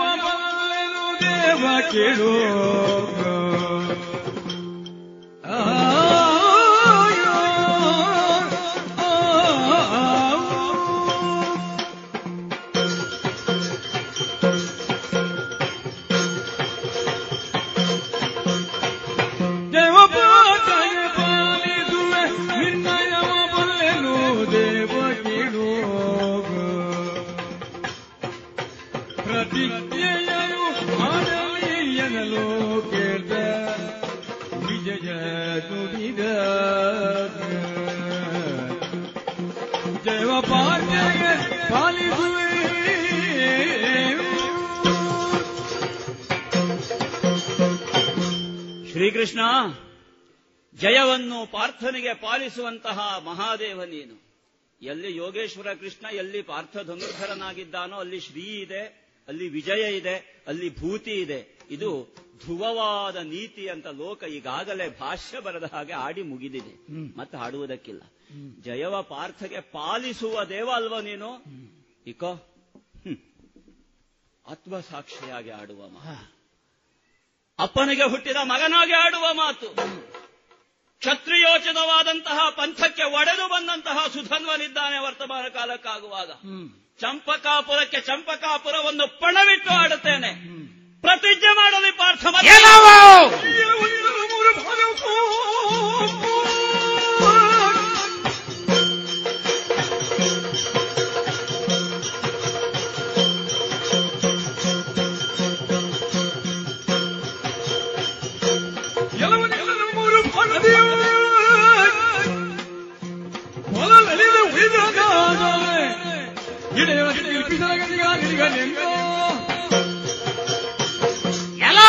ಬೇಡ, ಹೊಲವು ಬೇಡ. ಮೂರೇ ಮೂರು ಬಾಣದಲ್ಲಿ ನಿನ್ನ ಅವಸಾನವನ್ನು ಸಾಧಿಸೇ ಇದ್ರೆ ಭೂಮಿಯಲ್ಲಿ ಅತಿ ನಿಕೃಷ್ಟನಾಗಲಿ ನಿಕೃಷ್ಟನಾಗಲಿ.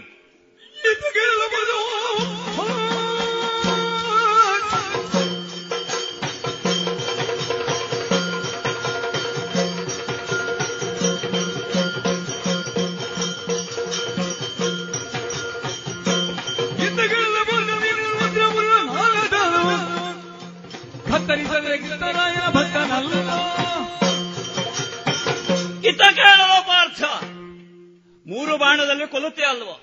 ಕೃಷ್ಣ ಸಾರಥ್ಯದಲ್ಲಿ ಬಂದಂತಹ ಅರ್ಜುನನಿಗೆ ಪಂಥಾಹ್ವಾನ ನೀಡಿದ್ದೇನೆ ಈ ಕಾಲಕ್ಕಾಗುವಾಗ ಸುಧನ್ವ, ನೀನು ಪ್ರಯೋಗಿಸುವ ಮೂರು ಮೂರು ಬಾಣಗಳನ್ನು ಮಾರ್ಗ ಮಧ್ಯದಲ್ಲಿ ಕತ್ತರಿಸದಿದ್ದರೆ ನಿನ್ನ ಎದುರಿಗೆ ಕುಳಿತ ಕೃಷ್ಣನಾಯನ ಭಕ್ತನಲ್ಲ ನಾನು. ಮತ ತಿಳಿಲಿಲ್ಲ ಮತವರಿಯದು ಪ್ರಮಿತಿ ನುಡಿದ ಭಾಷೆಯೋ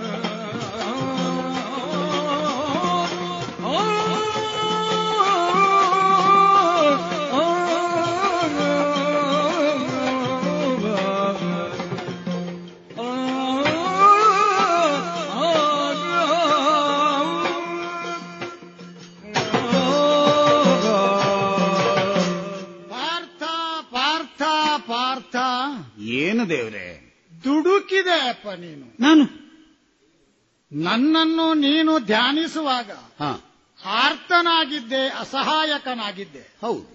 ಮುಂದಿನ್ನು ಈ ವಿರೋಧಿಯೊಡನೆ ಆವ ಪರಿಯಲಿ ಸೆಣಸಲಿ ಹೌದು ಎನ್ನುವ ಹಾಗಿನ ಒಳ ಕೊರಗು ನಿನಗಿತ್ತು. ಹೌದು. ನಿನ್ನ ರಥಾಗ್ರದಲ್ಲಿ ನಾನು ಮಂಡಿಸಿದಾಗ, ವಾಗೆಗಳನ್ನು ಕೈಗೊಂಡಾಗ ಇಲ್ಲಿ ಉಂಟಾದ ಪುಳಕದ ಸ್ಥಿತಿಯನ್ನು ನೀನು ಪ್ರತ್ಯಕ್ಷವಾಗಿ ಕಂಡಿದ್ದಿ. ಆದರೆ ನಾನು ಬಂದ ನಂತರದಲ್ಲಿ ಮತವನ್ನು ತಿಳಿಯುವಲ್ಲಿ ನೀನು ಅವಸರಿಸಿದೆ, ಉಪೇಕ್ಷಾ ಭಾವವನ್ನು ತಳೆದೆ ಅಂತ ನನಗನ್ನಿಸುವುದು. ಹಾಗಾಯ್ತದೆ. ಅದಕ್ಕಾಗಿಯೇ ಹರಿ ಕೋಪಿಸಿದ ಅಂತ ಉಳಿದವರು ಹೇಳುವ ಹಾಗೆ ನನ್ನ ಈ ನೀಲ ಬಣ್ಣದ ಮುಖವೂ ಸ್ವಲ್ಪ ಕೆಂಪಾದದ್ದು. ಆದರೆ ಆ ಪ್ರಕರಣ ಆಗಲೇ ಬದಿಗೆ ಸರಿದು ಹೋಯಿತು. ಈಗ ಮತ ಸಂಬಂಧವಾಗಿ ಯಾಕೆ ನಾನು ಪ್ರಸ್ತಾಪಿಸಿದೆ? ಯಾಕೆ? ನೀನು ಸನುಮತವನ್ನು ಬಲ್ಲೆ, ಹೌದು, ಸಹಮತವನ್ನು ಬಲ್ಲೆ, ಹೌದು, ಸರ್ವಾನುಮತವನ್ನು ಬಲ್ಲೆ, ಹೌದು, ಅಭಿಮತವನ್ನು ಬಲ್ಲೆ. ಹಾಗಾದರೆ ಮತ ಸಂಬಂಧವಾದ ಬೇರೆ ಬೇರೆ ಕಾಲ, ದೇಶ, ಪಾತ್ರ, ಪರಿಸ್ಥಿತಿ, ಸನ್ನಿವೇಶಗಳಿಗೆ ಅನುಗುಣವಾದ ಸ್ಥಿತ್ಯಂತರವನ್ನು ಪ್ರಾಜ್ಞನಾದ ನೀನು ಚೆನ್ನಾಗಿ ಬಲ್ಲೆ. ಹೌದು. ಆದರೆ ಈಗಿಂದೀಗ ನೀನು ಒಂದು ಪ್ರತಿಜ್ಞೆಯನ್ನು ಮಾಡಿದೆ. ಹೌದು ಹೌದು. ನಿನ್ನನ್ನು ಮೂರು ಬಾಣದಲ್ಲಿ ಕೊಲ್ಲುವುದಕ್ಕೆ ನನ್ನಿಂದ ಸಾಧ್ಯವಾಗದೆ ಹೋದರೆ, ಕೊಲ್ಲದೆ ಉಳಿದರೆ ಭೂಮಿಯಲ್ಲಿ ಅತಿ ನಿಕೃಷ್ಟ ಸ್ಥಿತಿ ಬರಲಿ, ಒಂದು ನೇತ್ಯಾತ್ಮಕವಾದ ಘೋಷಣೆಯನ್ನು ಹೊರಡಿಸಿದೆ. ಯಾರೂ ಹಾಗೆ ಹೇಳುವ ಕ್ರಮ ಉಂಟೋ ಇಲ್ವೋ ಇದು ಜಿಜ್ಞಾಸೆಗೆ ಸಂಗತಿಯಲ್ಲ. ಪ್ರತಿಜ್ಞೆ, ನಿನ್ನ ಪ್ರತಿಜ್ಞೆಯಲ್ಲಿ ಒಂದು ನೇತ್ಯಾತ್ಮಕವಾದಂತಹ, ನಿಷೇಧಾತ್ಮಕವಾದಂತಹ, ಋಣಾತ್ಮಕವಾದ ಅಂಶ ಇತ್ತು. ಆದರೆ ಅವನು ಇತ್ತ ಕೇಳಲು ಪಾರ್ಥ, ನಿನ್ನ ಬಾಣವನ್ನು, ಮೂರು ಬಾಣಗಳನ್ನು ಪಥ ಮಧ್ಯದಲ್ಲಿ ತುಂಡರಿಸದೆ ಹೋದರೆ ಶ್ರೀಕೃಷ್ಣರಾಯನ ಭಕ್ತನು ತಾನಲ್ಲ. ಒಂದು ಧನಾತ್ಮಕವಾದಂತಹ ವಿದ್ಯುಕ್ತವಾದಂತಹ ಉದ್ಘಾಟನೆ. ಹಾಗಾದರೆ ಹೀಗೆ ನೀನು ಹೇಳುವುದಕ್ಕೆ ಯಾಕೆ ಪ್ರಚೋದಿತನಾದೆ? ಅದಕ್ಕೆ ಕಾರಣ ಮತವನ್ನು ತಿಳಿಯುವಲ್ಲಿ ನೀನು ಅವಸರಿಸಿದೆ ಎನ್ನುವುದೇ ಆಗಿದೆ.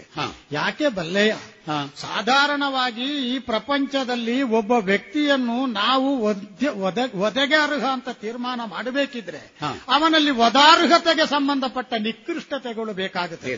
ಮೊನ್ನೆ ಕುರುಕ್ಷೇತ್ರದಲ್ಲಿ ಅಭಿಮನ್ಯುವನ್ನು ವಧಿಸುವುದಕ್ಕೆ ಪ್ರಧಾನ ಕಾರಣಕರ್ತ ಜಯದ್ರಥ ಅಂತ ನಿನ್ನ ಮನಸ್ಸಿಗೆ ಬಂದಾಗ ರಕ್ಷಕರನ್ನು ತಡೆದವನು ನೀನು ಪ್ರತಿಜ್ಞೆಯನ್ನೇ ಮಾಡಿದೆ, ನಾಳೆ ಸಾಯಂ ವೇಳೆಯಲ್ಲಿ ಪಶ್ಚಿಮಾಂಬುದಿಯಲ್ಲಿ ಇನನುವಸ್ತಂಗತನಾಗುವುದರ ಒಳಗಾಗಿ ಅವನ ತಲೆಯನ್ನು ನಾನು ಕಡಿಯುತ್ತೇನೆ.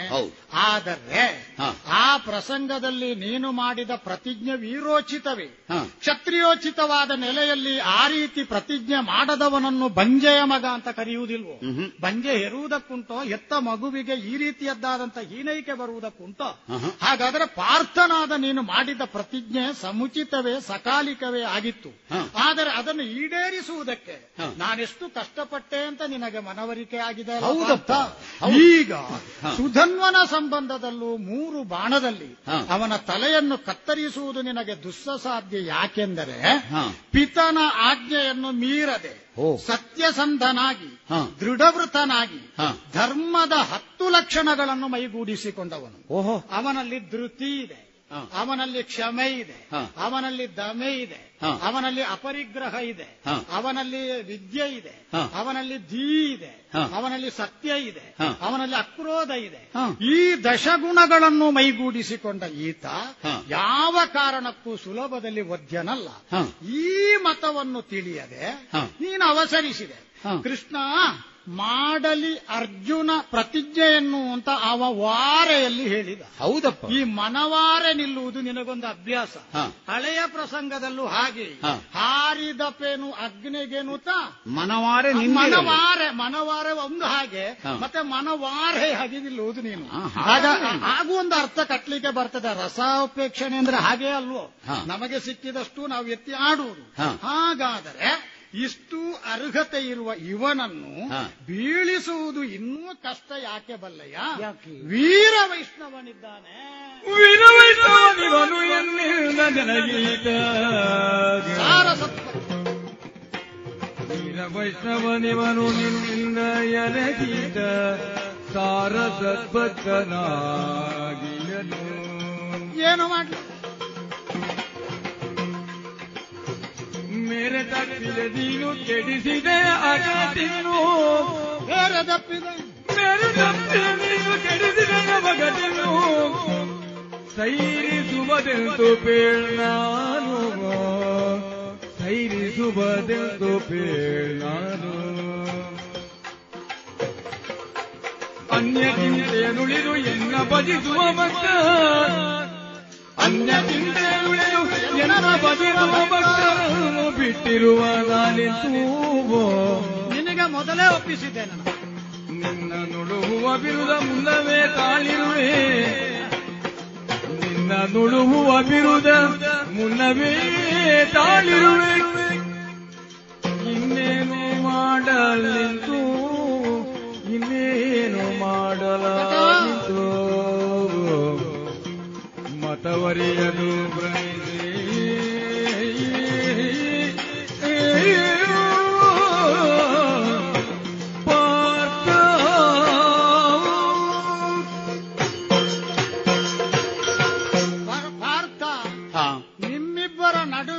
ಸಿಲುಕಿ ಹಾಕಿಕೊಂಡ ನನ್ನ ಪಾಡು ಒತ್ತೆ ಇಟ್ಟ ವಸ್ತುವಿನ ಹಾಗಾಯಿತು. ಕೆಲವೊಮ್ಮೆ ಹಾಳತವಾದ ಹದವಾದ ಸರಳ ವಿವರಣೆ ಬೇಕಾಗುತ್ತದೆ. ಸರಿ, ಯಾಕೆ ಒತ್ತೆ ಇಟ್ಟ ವಸ್ತುವಿನ ಪಾಡಾಯಿತು? ಕೆಲವರಿಗೊಂದು ಅಭ್ಯಾಸ ಉಂಟು, ಒಂದು ಅಮೂಲ್ಯವಾದ ಪಿತ್ರಾರ್ಜಿತವಾದ ವಸ್ತುವನ್ನು ಒಂದು ಕಡೆ ಒತ್ತೆ ಇಡುವುದು, ಅದರ ಮೇಲೆ ಸ್ವಲ್ಪ ವಿತ್ತವನ್ನು ಕೈಕಡವಾಗಿ ಪಡೆಯುವುದು, ಹೌದು, ಆಮೇಲೆ ಗೊತ್ತಿಲ್ಲದೆ ಅದರ ದಾಖಲೆಗಳನ್ನು ತೋರಿಸಿ ಮತ್ತೊಂದು ಕಡೆಯಿಂದ ಸಾಲ ಪಡೆಯುವುದು. ಎರಡೂ ಕಡೆಗೂ ವಸ್ತು ಒಂದೇ, ತೆಕ್ಕೊಳ್ಳುವ ಧನದ ಮೂಲ ಎರಡಾಗ್ತದೆ. ಈಗ ನನ್ನ ಸ್ಥಿತಿಯು ಹಾಗೆ ಆಗಿದೆ. ವಸ್ತು ಒಂದೇ, ಇಬ್ಬರೂ ನನ್ನನ್ನಿಟ್ಟುಕೊಂಡು ಕೈಕಡಕ ಪಡೆಯುವ ಪ್ರಯತ್ನ ಮಾಡಿದ್ದೀರಿ. ವೀರ ವೈಷ್ಣವ ಸಾಧಾರಣವಾದಂತಹ ವಿಷ್ಣು ಪ್ರಮೇಯದಿಂದ ಸದ್ಭಕ್ತನಾಗಿ ಪರಿಗಣಿತನಾದವನಲ್ಲ. ಇನ್ನು ಪಿತನಾಜ್ಞೆಯನ್ನು ಪಾಲಿಸುವಲ್ಲಿ ಅವನು ತ್ರೇತಾಯುಗದ ಶ್ರೀರಾಮಚಂದ್ರವನ ಮಟ್ಟಕ್ಕಲ್ಲ, ಅವನ ದಾರಿಯನ್ನೇ ಅನುಸರಿಸುವ ಅನುಸರಣ. ಏನು ವಿಶೇಷ? ಯಾಕೆಂದರೆ ಅವನು ತಂದೆಯ ಆಜ್ಞೆಯನ್ನು ಯಾವತ್ತೂ ಮೀರುವುದಿಲ್ಲ, ಏಕಪತ್ನಿ ವ್ರತಸ್ಥನಾಗಿದ್ದಾನೆ. ನೀನು ಬರುವ ಮೊದಲು ಒಂದು ಪ್ರಕರಣ ಆಗಿತ್ತು, ಇವನ ಪ್ರವೇಶದ ಮೊದಲು. ಇವನು ಏಕಪತ್ನಿ ವ್ರತಸ್ಥನಾಗಿ ತನ್ನ ಪತ್ನಿಯನ್ನು ಒಡಗೂಡಲೇಬೇಕಾದ ಅನಿವಾರ್ಯ ಪ್ರಮೇಯಕ್ಕೆ ಒಳಗಾದಾಗ ಕಟುವಾದಂತಹ ಸತ್ಯನಿಷ್ಠತೆಯನ್ನು ಹೊಂದಿರುವ ಇವನ ಅಪ್ಪಯ್ಯ ಇವನನ್ನು ಮಗ ಅಂತ ನೋಡದೆ ಒಬ್ಬ ಪ್ರಜೆಯಾಗಿ ಪರಿಗಣಿಸಿ ತತ್ತ ತೈಲದ ಕಟಾಹಕ್ಕೆ ಬಿಸಿಡುವಂತಹ ಪ್ರಮೇಯ ಬಂತು. ಆ ಕಾಲದಲ್ಲಿ ಯಮಿ ಪುರೋಹಿತರಾದ ಶಂಕಲಿಖಿತರು ನ್ಯಾಯ ನಿರ್ಣಯವನ್ನು ಹೇಳಿದ್ದು, ಆದರೆ ಕೊತನೆ ಕುದಿಯುವ ತೈಲಕ್ಕೆ ಬಿದ್ದ ಯಾವುದೇ ವಸ್ತು ಮೂಲ ಆಕೃತಿಯನ್ನು ಕಳಕೊಂಡು ಮತ್ತೊಂದು ರೂಪಕ್ಕೆ ಹೊರಳಿಕೊಳ್ಳುವುದು ಕ್ರಮ. ಹೌದು, ಇವ ಇರುವ ಹಾಗೇ ಇದ್ದಾನೆ. ಎಲ್ಲಾದರೂ ತೈಲದ ಬಿಸಿ ತೊಟ್ಟು ಮೈಗೆ ಮುಟ್ಟಿದ ಲಕ್ಷಣ ಕಾಣಿಸ್ತದ? ಇಲ್ಲ ಇಲ್ಲ. ಒಂದು ಕಲೆಯಾದರೂ ವೀರ ಕವಚದಿಂದ ಇಣುಕುತ್ತಿರುವ ತ್ವಚೆಯ ಸಂಕೀರ್ಣ ಮೂಲೆಯಲ್ಲಿ ಕಾಣಿಸ್ತದ? ಹಾಗಾದರೆ ಇವನನ್ನು ರಕ್ಷಿಸಿದ್ದು ಯಾವುದು? ವೀರ ವೈಷ್ಣವತ್ವ, ನನ್ನ ಕುರಿತಾದಂತಹ ಅನನ್ಯವಾದಂತಹ ಶ್ರದ್ಧಾಭಕ್ತಿ. ಅನ್ಯ ಚಿಂತೆಯನ್ನು ಉಳಿದು ಏಕೋಭಾವದಿಂದ ನನ್ನನ್ನು ಧ್ಯಾನಿಸುವ ಇವನನ್ನೂ ನಾನು ಬಿಟ್ಟಿರಲಾರೆ. ನಿಮಗಂತೂ ಮೊದಲೇ ನಾನು ತೆತ್ತುಕೊಂಡಿದ್ದೇನೆ, ನಿಮ್ಮ ಬಳಿ ಒತ್ತೆ ಇಟ್ಟ ಆಗಿದೆ. ಹೌದು, ಈಗ ಅವ ತೆಕ್ಕೊಂಡಿದ್ದಾನೆ. ನಿಮ್ಮಿಬ್ಬರ ನಡುವೆ ನಾನು ಸಿಕ್ಕಿಬಿದ್ದೆ. ನೀನು ಹರಿಮಿತ್ರ, ಅವ ಹರಿಭಕ್ತ. ನಾನು ಎಲ್ಲಿಗೆ ಹೋಗಲಿ ಪುಣ್ಯಾತ್ಮ? ಕೃಷ್ಣ ಹಿಡಿದನು ಮಣಿಕೆಯ ನಿಜದನವೋ ಅಳಿವುದು ಕಾಯವು ಜಗದೊಳಗುಳಿವುದು ಕೀರ್ತಿಗಳು.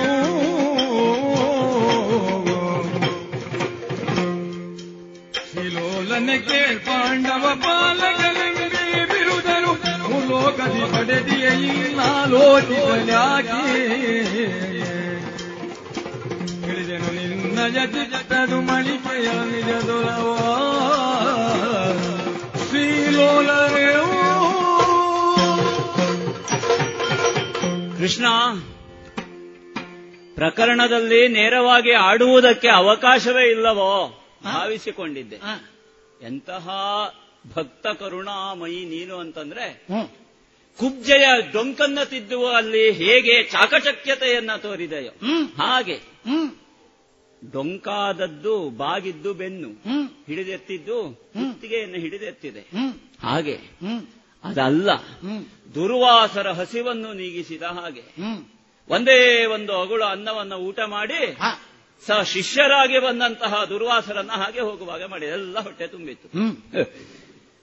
ಆಡುವುದು ಒಬ್ಬನಲ್ಲಿ, ಪರಿಣಾಮ ಮತ್ತೊಮ್ಮನಲ್ಲಿ.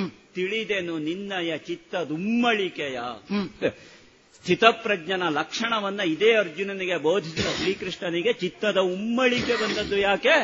ಸುಧನ್ವನಿಗೆ ಪ್ರಚೋದನೆ ಕೊಡುವುದಕ್ಕೆ ಬಂದದ್ದು, ಅಷ್ಟೇ ಇದ್ದದ್ದು ಪ್ರಕರಣ. ಮಾತನಾಡಿಸಬೇಕು, ಈ ಪ್ರಕರಣದಲ್ಲಿ ಸುಧನ್ವನು ಆಡಲಿ. ಕೃಷ್ಣ, ನೀನು ಬಂದದ್ದೇ ಮಹಾನವಮಿ ಅಂತ ನಾವು ಭಾವಿಸಿದವರು.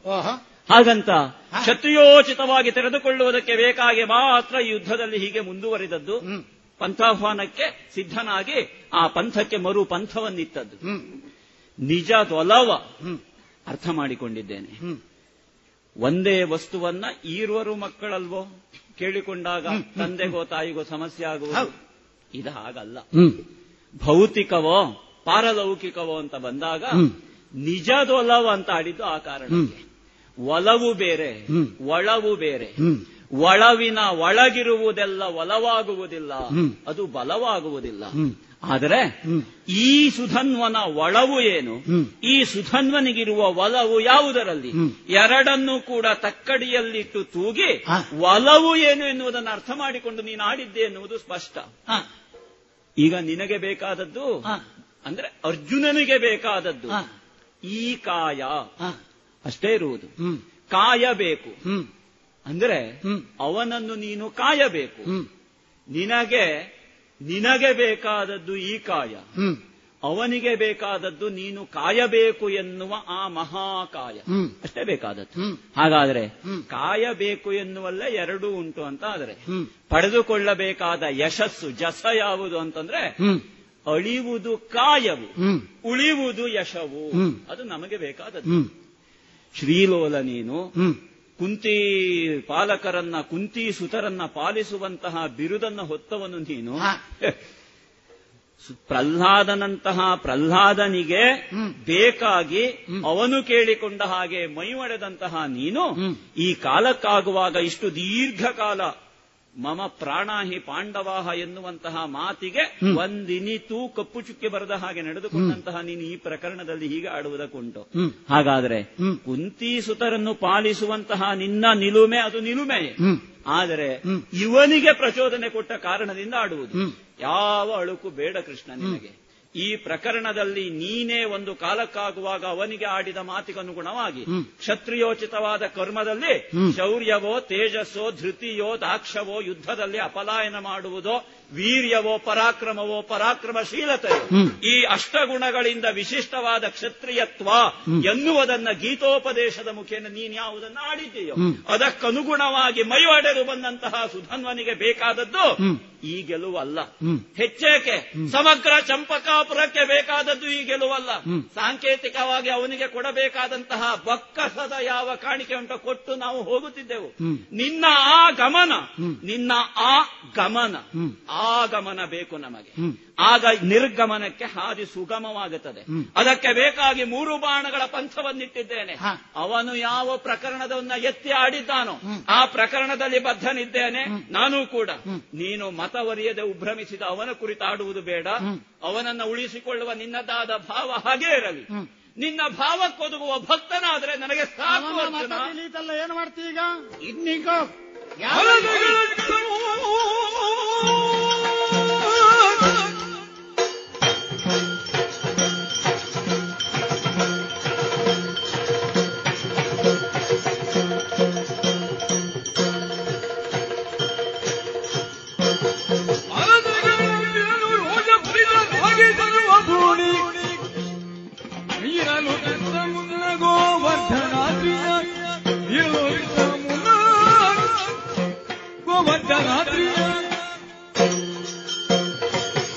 ಕೃಷ್ಣ ಇವನ ಅಪ್ಪ ಯುದ್ಧಕ್ಕೆ ಬಾರದಿದ್ದದ್ದೇ ಒಳ್ಳೇದಾಯ್ತು. ಯಾಕೆ ಕಾಣ್ಲಿಕ್ಕೆ ಸಾಧ್ಯ ಇಲ್ಲ ಇವ ಸಾಯುವುದನ್ನು. ಯಾರಾದ್ರೂ ವರ್ತಮಾನ ಹೇಳಬೇಕು ಇವನಪ್ಪನಿಗೆ. ಅರಸ ಕೇಳು, ಅರ್ಜುನನಿಗೆ ಎಂತ ರೋಷಭರಿತವಾದಂತಹ ಸ್ಥಿತಿ ಬಂದಿದೆ. ಇಕೋ ಪ್ರಖರವಾದಂತಹ ಒಂದು ಬಾಣವನ್ನು ಸಿಂಜಿನಿಗೆ ಸಿಲುಕಿಸಿ ಹಾಕ.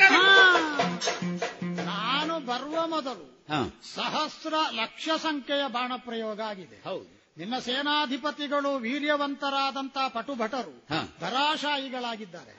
ಆ ಬಳಿಕ ನನ್ನನ್ನು ನೀನು ದೇವ ಕೃಷ್ಣ ಬರಬೇಕು ಅಂತ ಪ್ರಾರ್ಥಿಸಿ. ಹೌದಪ್ಪ, ನಾನು ಬಂದ ಮೇಲೆ ನಿನ್ನ ಪುಣ್ಯ, ನಾನು ಬಂದದ್ದೇ ಒಂದು ಪುಣ್ಯ. ಹೌದಪ್ಪ, ನಾನು ಬಂದ ಮೇಲೆ ನನ್ನ ಪುಣ್ಯ ನಿನಗೆ ಬೇಡುವ. ಹಾಗಾಗಿ ಕೇವಲ ಈ ಬಾಣಗಳಿಂದ ನೀನು ಅವನನ್ನು ನಿನ್ನ ಉದ್ದೇಶಿತವಾದ ಜಾಡಿನಲ್ಲಿ ಮುಗಿಸಲಾರೆ. ಅದಕ್ಕಾಗಿಯೇ ಪ್ರಥಮ ಪ್ರಯೋಗದ ಈ ಬಾಣಕ್ಕೆ ಗೋವರ್ಧನೋದ್ಧರಣದ ಮೂಲಕವಾಗಿ ನಾನು ಸಂಪಾದಿಸಿದ ಅಖಂಡವಾದಂತಹ ಪುಣ್ಯ ಫಲ ಉಂಟಲ್ಲ, ಅದನ್ನು ಧಾರಾಪೂರ್ವಕವಾಗಿ ಅನುಸಂಧಾನ ಮಾಡಿದ್ದೇನೆ. ನೋಡ, ಏನಾದ್ರೂ ಹೇಳ್ತಾನೆ.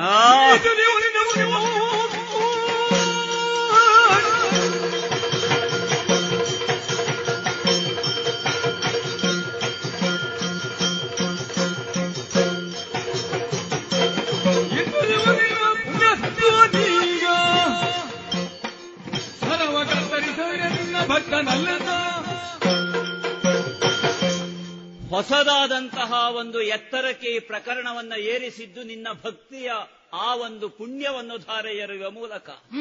ಕೃಷ್ಣ, ಪುಣ್ಯವನ್ನು ಅವನಿಗೆ ಧಾರೆ ಎರೆದದ್ದು ಯಾಕೆ? ಧಾರೆ ಎರೆಯಬೇಕಾದದ್ದೆಲ್ಲಿ ಅಂತ ನೀನು ಅರ್ಥ ಮಾಡಿಕೊಂಡಿದ್ದಕ್ಕೆ ನನಗೆ ಅರ್ಥ ಆಗಿದೆ. ಧಾರೆ ಎರೆದೆ ಅಲ್ವೋ, ಧಾರಾಪೂರ್ವಕವಾಗಿ ಕೊಟ್ಟಿದ್ದೇನೆ ಅಂತ ಆಡುತ್ತೆ ಅಲ್ವೋ.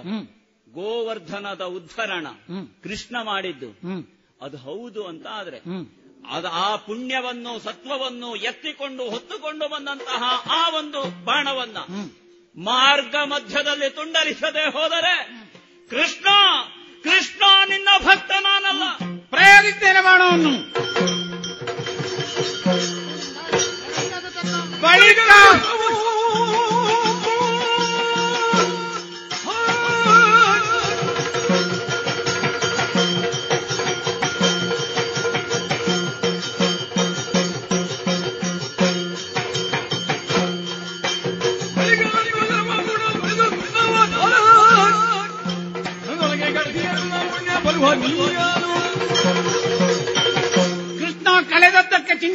ಅಲ್ಲ, ಬಳಿಕ ಏನು ಎಂಬುದಾಗಿ ಯೋಚಿಸುವ ನಾನು. ಆದ್ದರಿಂದ ಇನ್ನೊಂದು ಶ್ರೇಷ್ಠ ಬಾಣವನ್ನು ನೋಡಿದ್ದೇನೆ ನಾನು. ಬೆಲ್ಲ, ಬೆಲ್ಲ ಸ್ವಲ್ಪ ಸಣ್ಣ ಚೀಲದಲ್ಲಿ ಉಂಟು, ಸಕ್ಕರೆ ಸ್ವಲ್ಪ ದೊಡ್ಡ ಚೀಲದಲ್ಲುಂಟು. ಮೊದಲು ಬೆಲ್ಲ ಕೊಟ್ಟಿದ್ದೇನೆ, ಸಕ್ಕರೆಯು ಸಿಹಿಯವುದಲ್ಲ, ಸಿಹಿಯ ಪ್ರಮಾಣದಲ್ಲಿ ಇದನ್ನೂ ಒಳಗೊಂಡು ಬೆಲ್ಲ ಸಕ್ಕರೆ, ಸಕ್ಕರೆ ಬೆಲ್ಲ ಅಂತಿಲ್ಲ, ಸಿಹಿಯಲ್ಲಿ ಸ್ವಲ್ಪ ಹೆಚ್ಚಿ. ಈ ಸಲ ಕೃಷ್ಣಾವತಾರದ ಪೂರ್ಣ ಪುಣ್ಯವನ್ನು ಧಾರೆರೆದಿದ್ದೇನೆ. ಕೃಷ್ಣಾವತಾರ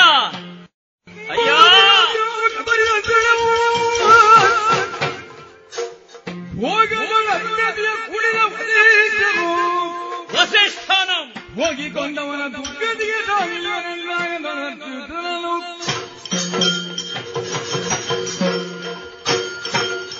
ಆಶ್ಚರ್ಯದಿಂದ ಚಕಿತನಾಗಿದ್ದೇನೆ. ಈ ಕಾಲಕ್ಕಾಗುವಾಗ ಸಮಗ್ರ ಕೃಷ್ಣಾವತಾರದ ಪುಣ್ಯವನ್ನು ಧಾರೆರೆದಿದ್ದೇನೆ ಅಂತ ಆಡುತ್ತಾ ಇದ್ದೇನೆ. ಗೋವರ್ಧನೋದ್ಧಾರ ಎನ್ನುವುದು ಕೇವಲ ಪಾರ್ಶ್ವಿಕವಾದಂತಹ ಪುಣ್ಯ, ವಿಶಿಷ್ಟವಾದ ಪುಣ್ಯ ಸಮಗ್ರ ಅವತಾರದ್ದು ಅಂತ. ಕೃಷ್ಣಾವತಾರದ ಪುಣ್ಯವನ್ನು ಹೊತ್ತು ಬಂದಂತಹ ಬಾಣ ಗೌರವ ಉಂಟು, ಇಲ್ಲ ಅಂತ ಅಲ್ಲ, ರಣೋಚಿತವಾದಂತಹ ಗೌರವವನ್ನು ಮಾ ರಮಣನಿಗೆ ಕೊಡಬೇಕಾದದ್ದು ಹೇಗೆ ಎನ್ನುವುದನ್ನು ಅರ್ಥ ಮಾಡಿಕೊಂಡು ಆಡುವುದು. ಭೋಗದವಳು ವಸಿಷ್ಠ ಅರುಂಧತಿಯನ್ನು ಕೂಡಿರಲಿಕ್ಕೆ ಆ ಸಮಯಕ್ಕೆ ಅವರನ್ನ ಹನನ ಮಾಡಿದರೆ, ಮಾಡುವುದಕ್ಕಿಲ್ಲ, ಹನನ ಮಾಡಿದರೆ, ವಸಿಷ್ಠನನ್ನು ಹನನ ಮಾಡುವಂತಹ ಸನ್ನಿವೇಶ ಎದುರಾದರೆ ಅಂತಹ ಕಾರಣದಲ್ಲಿ ಯಾರು ಸಿದ್ಧನಾಗುತ್ತಾನೋ, ಅಂತಹ ಅಕಾರ್ಯದಲ್ಲಿ ಯಾರು ಸಿದ್ಧನಾಗುತ್ತಾನೋ ಅವನಿಗೆ ಬರುವಂತಹ ದುರ್ಗತಿ ಯಾವುದುಂಟೋ ಆ ದುರ್ಗತಿ ಈ ಬಾಣವನ್ನು ಪಥಮಧ್ಯದಲ್ಲಿ ಕತ್ತರಿಸದಿದ್ದರೆ ಈ ಸುಧನ್ವನಿಗೆ ಬರಲಿ.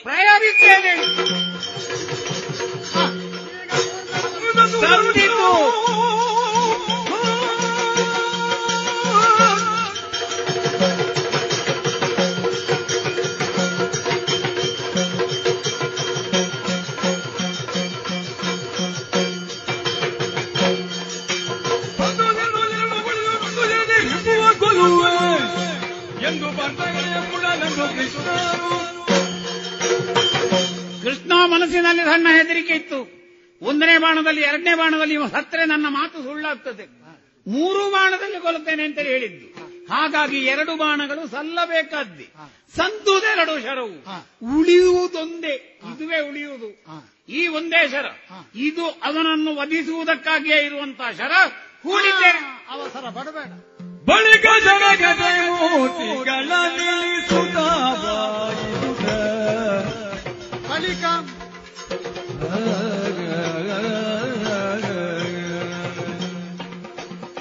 ಬಳಿಕ ಜಗದ ಮೂರ್ತಿಗಳ ನಿಲ್ಲಿಸುತ್ತಾವಾಯಿತ. ತತ್ವಗೊಳಿಸುತ್ತಿರ ಜುನನ ಬಾವುಗಳ ಪರಿಸಲು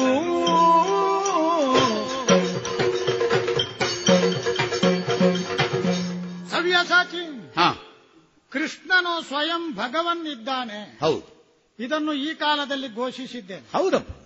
ಕ್ಷುದ್ರಂ ಹೃದಯ ದೌರ್ಬಲ್ಯಂ ತ್ಯಕ್ತ್ಯೋತ್ತಿಷ್ಟ ಪರಂತಪ ನಿನಗೆ ನಾನು ಬೋಧಿಸಿದ್ದೇನೆ. ಹೌದು, ಯೋಗಸ್ಥ ಕುರುಕರ್ಮಾಣಿ ಅಂತಲೂ ನಿನಗೆ ನಾನು ಹೇಳಿದ್ದೇನೆ. ಹೌದು, ಇಷ್ಟು ಕಲ್ತಿದ್ದೇನೆ ಅಂತ ನನಗೆ ತಿಳಿದಿದ್ದೇನೆ ಅಂತ ಹೇಳಿದ್ದಲ್ಲ, ಸಾಮಯಿಕವಾಗಿ ಇದಕ್ಕೆ ಹೇಗೆ ಸಮನ್ವಯ ಮಾಡೋಣ.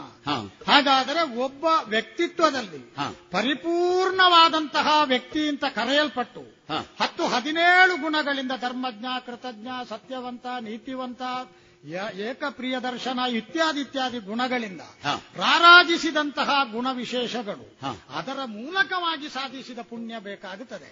ಅದಕ್ಕೆ ನಾನೀಗ ತ್ರೇತೆಗೆ ಹೋಗಬೇಕು.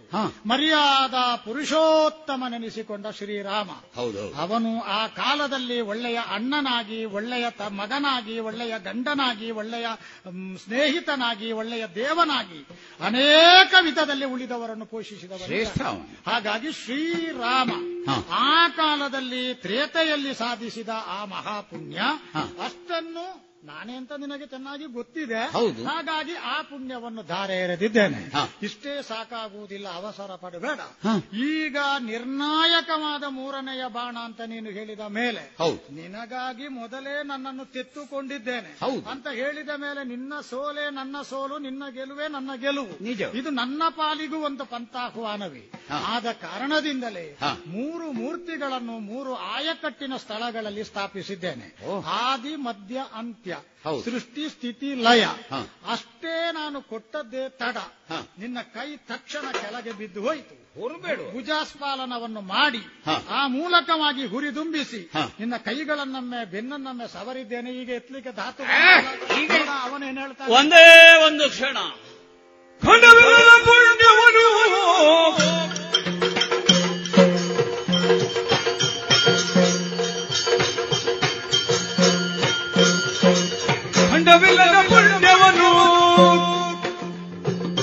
ಸೂರೆಗೊಂಡವನೋ ನರನೋ, ಸೂರೆಗೊಂಡವನೋ ನರನೋ, ಕೊಂಡಾಡದಿರೈ ಬರಿದೆ, ಕೊಂಡಾಡದಿರೈ ಬರಿದೆ, ಉದ್ದನ ಜನವ ಬಿಡದಿರದೆ, ಖಂಡವಿಲ್ಲದ ಪುಣ್ಯವನು.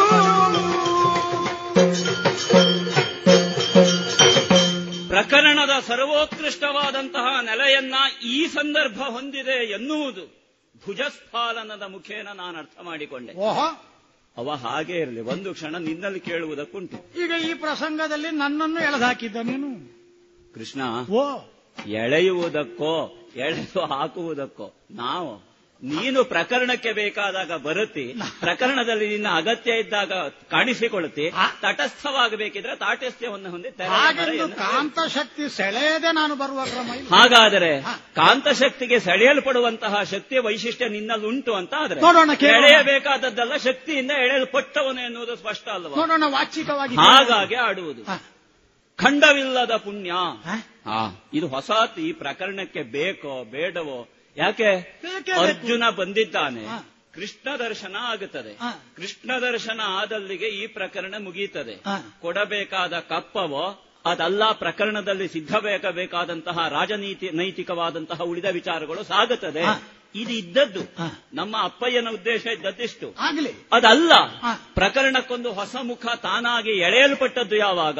ಮೂರು ಬಾಣಗಳ ವಿಚಾರ ಬಂದಾಗ. ನೀನು ಯಾರು ಸ್ಪಷ್ಟವಾಗಿ ಆಡಿದ್ದೇನೆ, ನಿನ್ನದಾದಂತಹ ನಿಲುಮೆ ಏನು ಲೋಕಕ್ಕೆ ಪ್ರಕೀರ್ತಿತವಾದ ಅಲ್ವಾ? ದಿಂಡುಗೆಡದವರಳಿ ಅದೆಲ್ಲ ಆಗಿದೆ, ಅರ್ಥ ಆಗಿದೆ. ಇಷ್ಟು ಆಗುವಾಗ ಒಮ್ಮೆ ಬಂತು ಗೋವರ್ಧನದ್ದು, ಹೌದು ಪುಣ್ಯ ಬಂತು, ಬಾಣ ಕತ್ತರಿಸಲ್ಪಟ್ಟಿತು. ಎರಡನೆಯದ್ದು ಸಮಗ್ರ ಅವತಾರದ್ದೇ ಧಾರೆ ಇರದೆ ಅಂತ ಆಡುತ್ತೆ. ಕೇಳುವುದು ನಾನು, ಕೃಷ್ಣಾವತಾರ ಇನ್ನೂ ಮುಗಿಯಲಿಲ್ಲ ಅಲ್ವಾ? ಕೃಷ್ಣಾವತಾರ ಮುಗಿಯಲಿಲ್ಲ.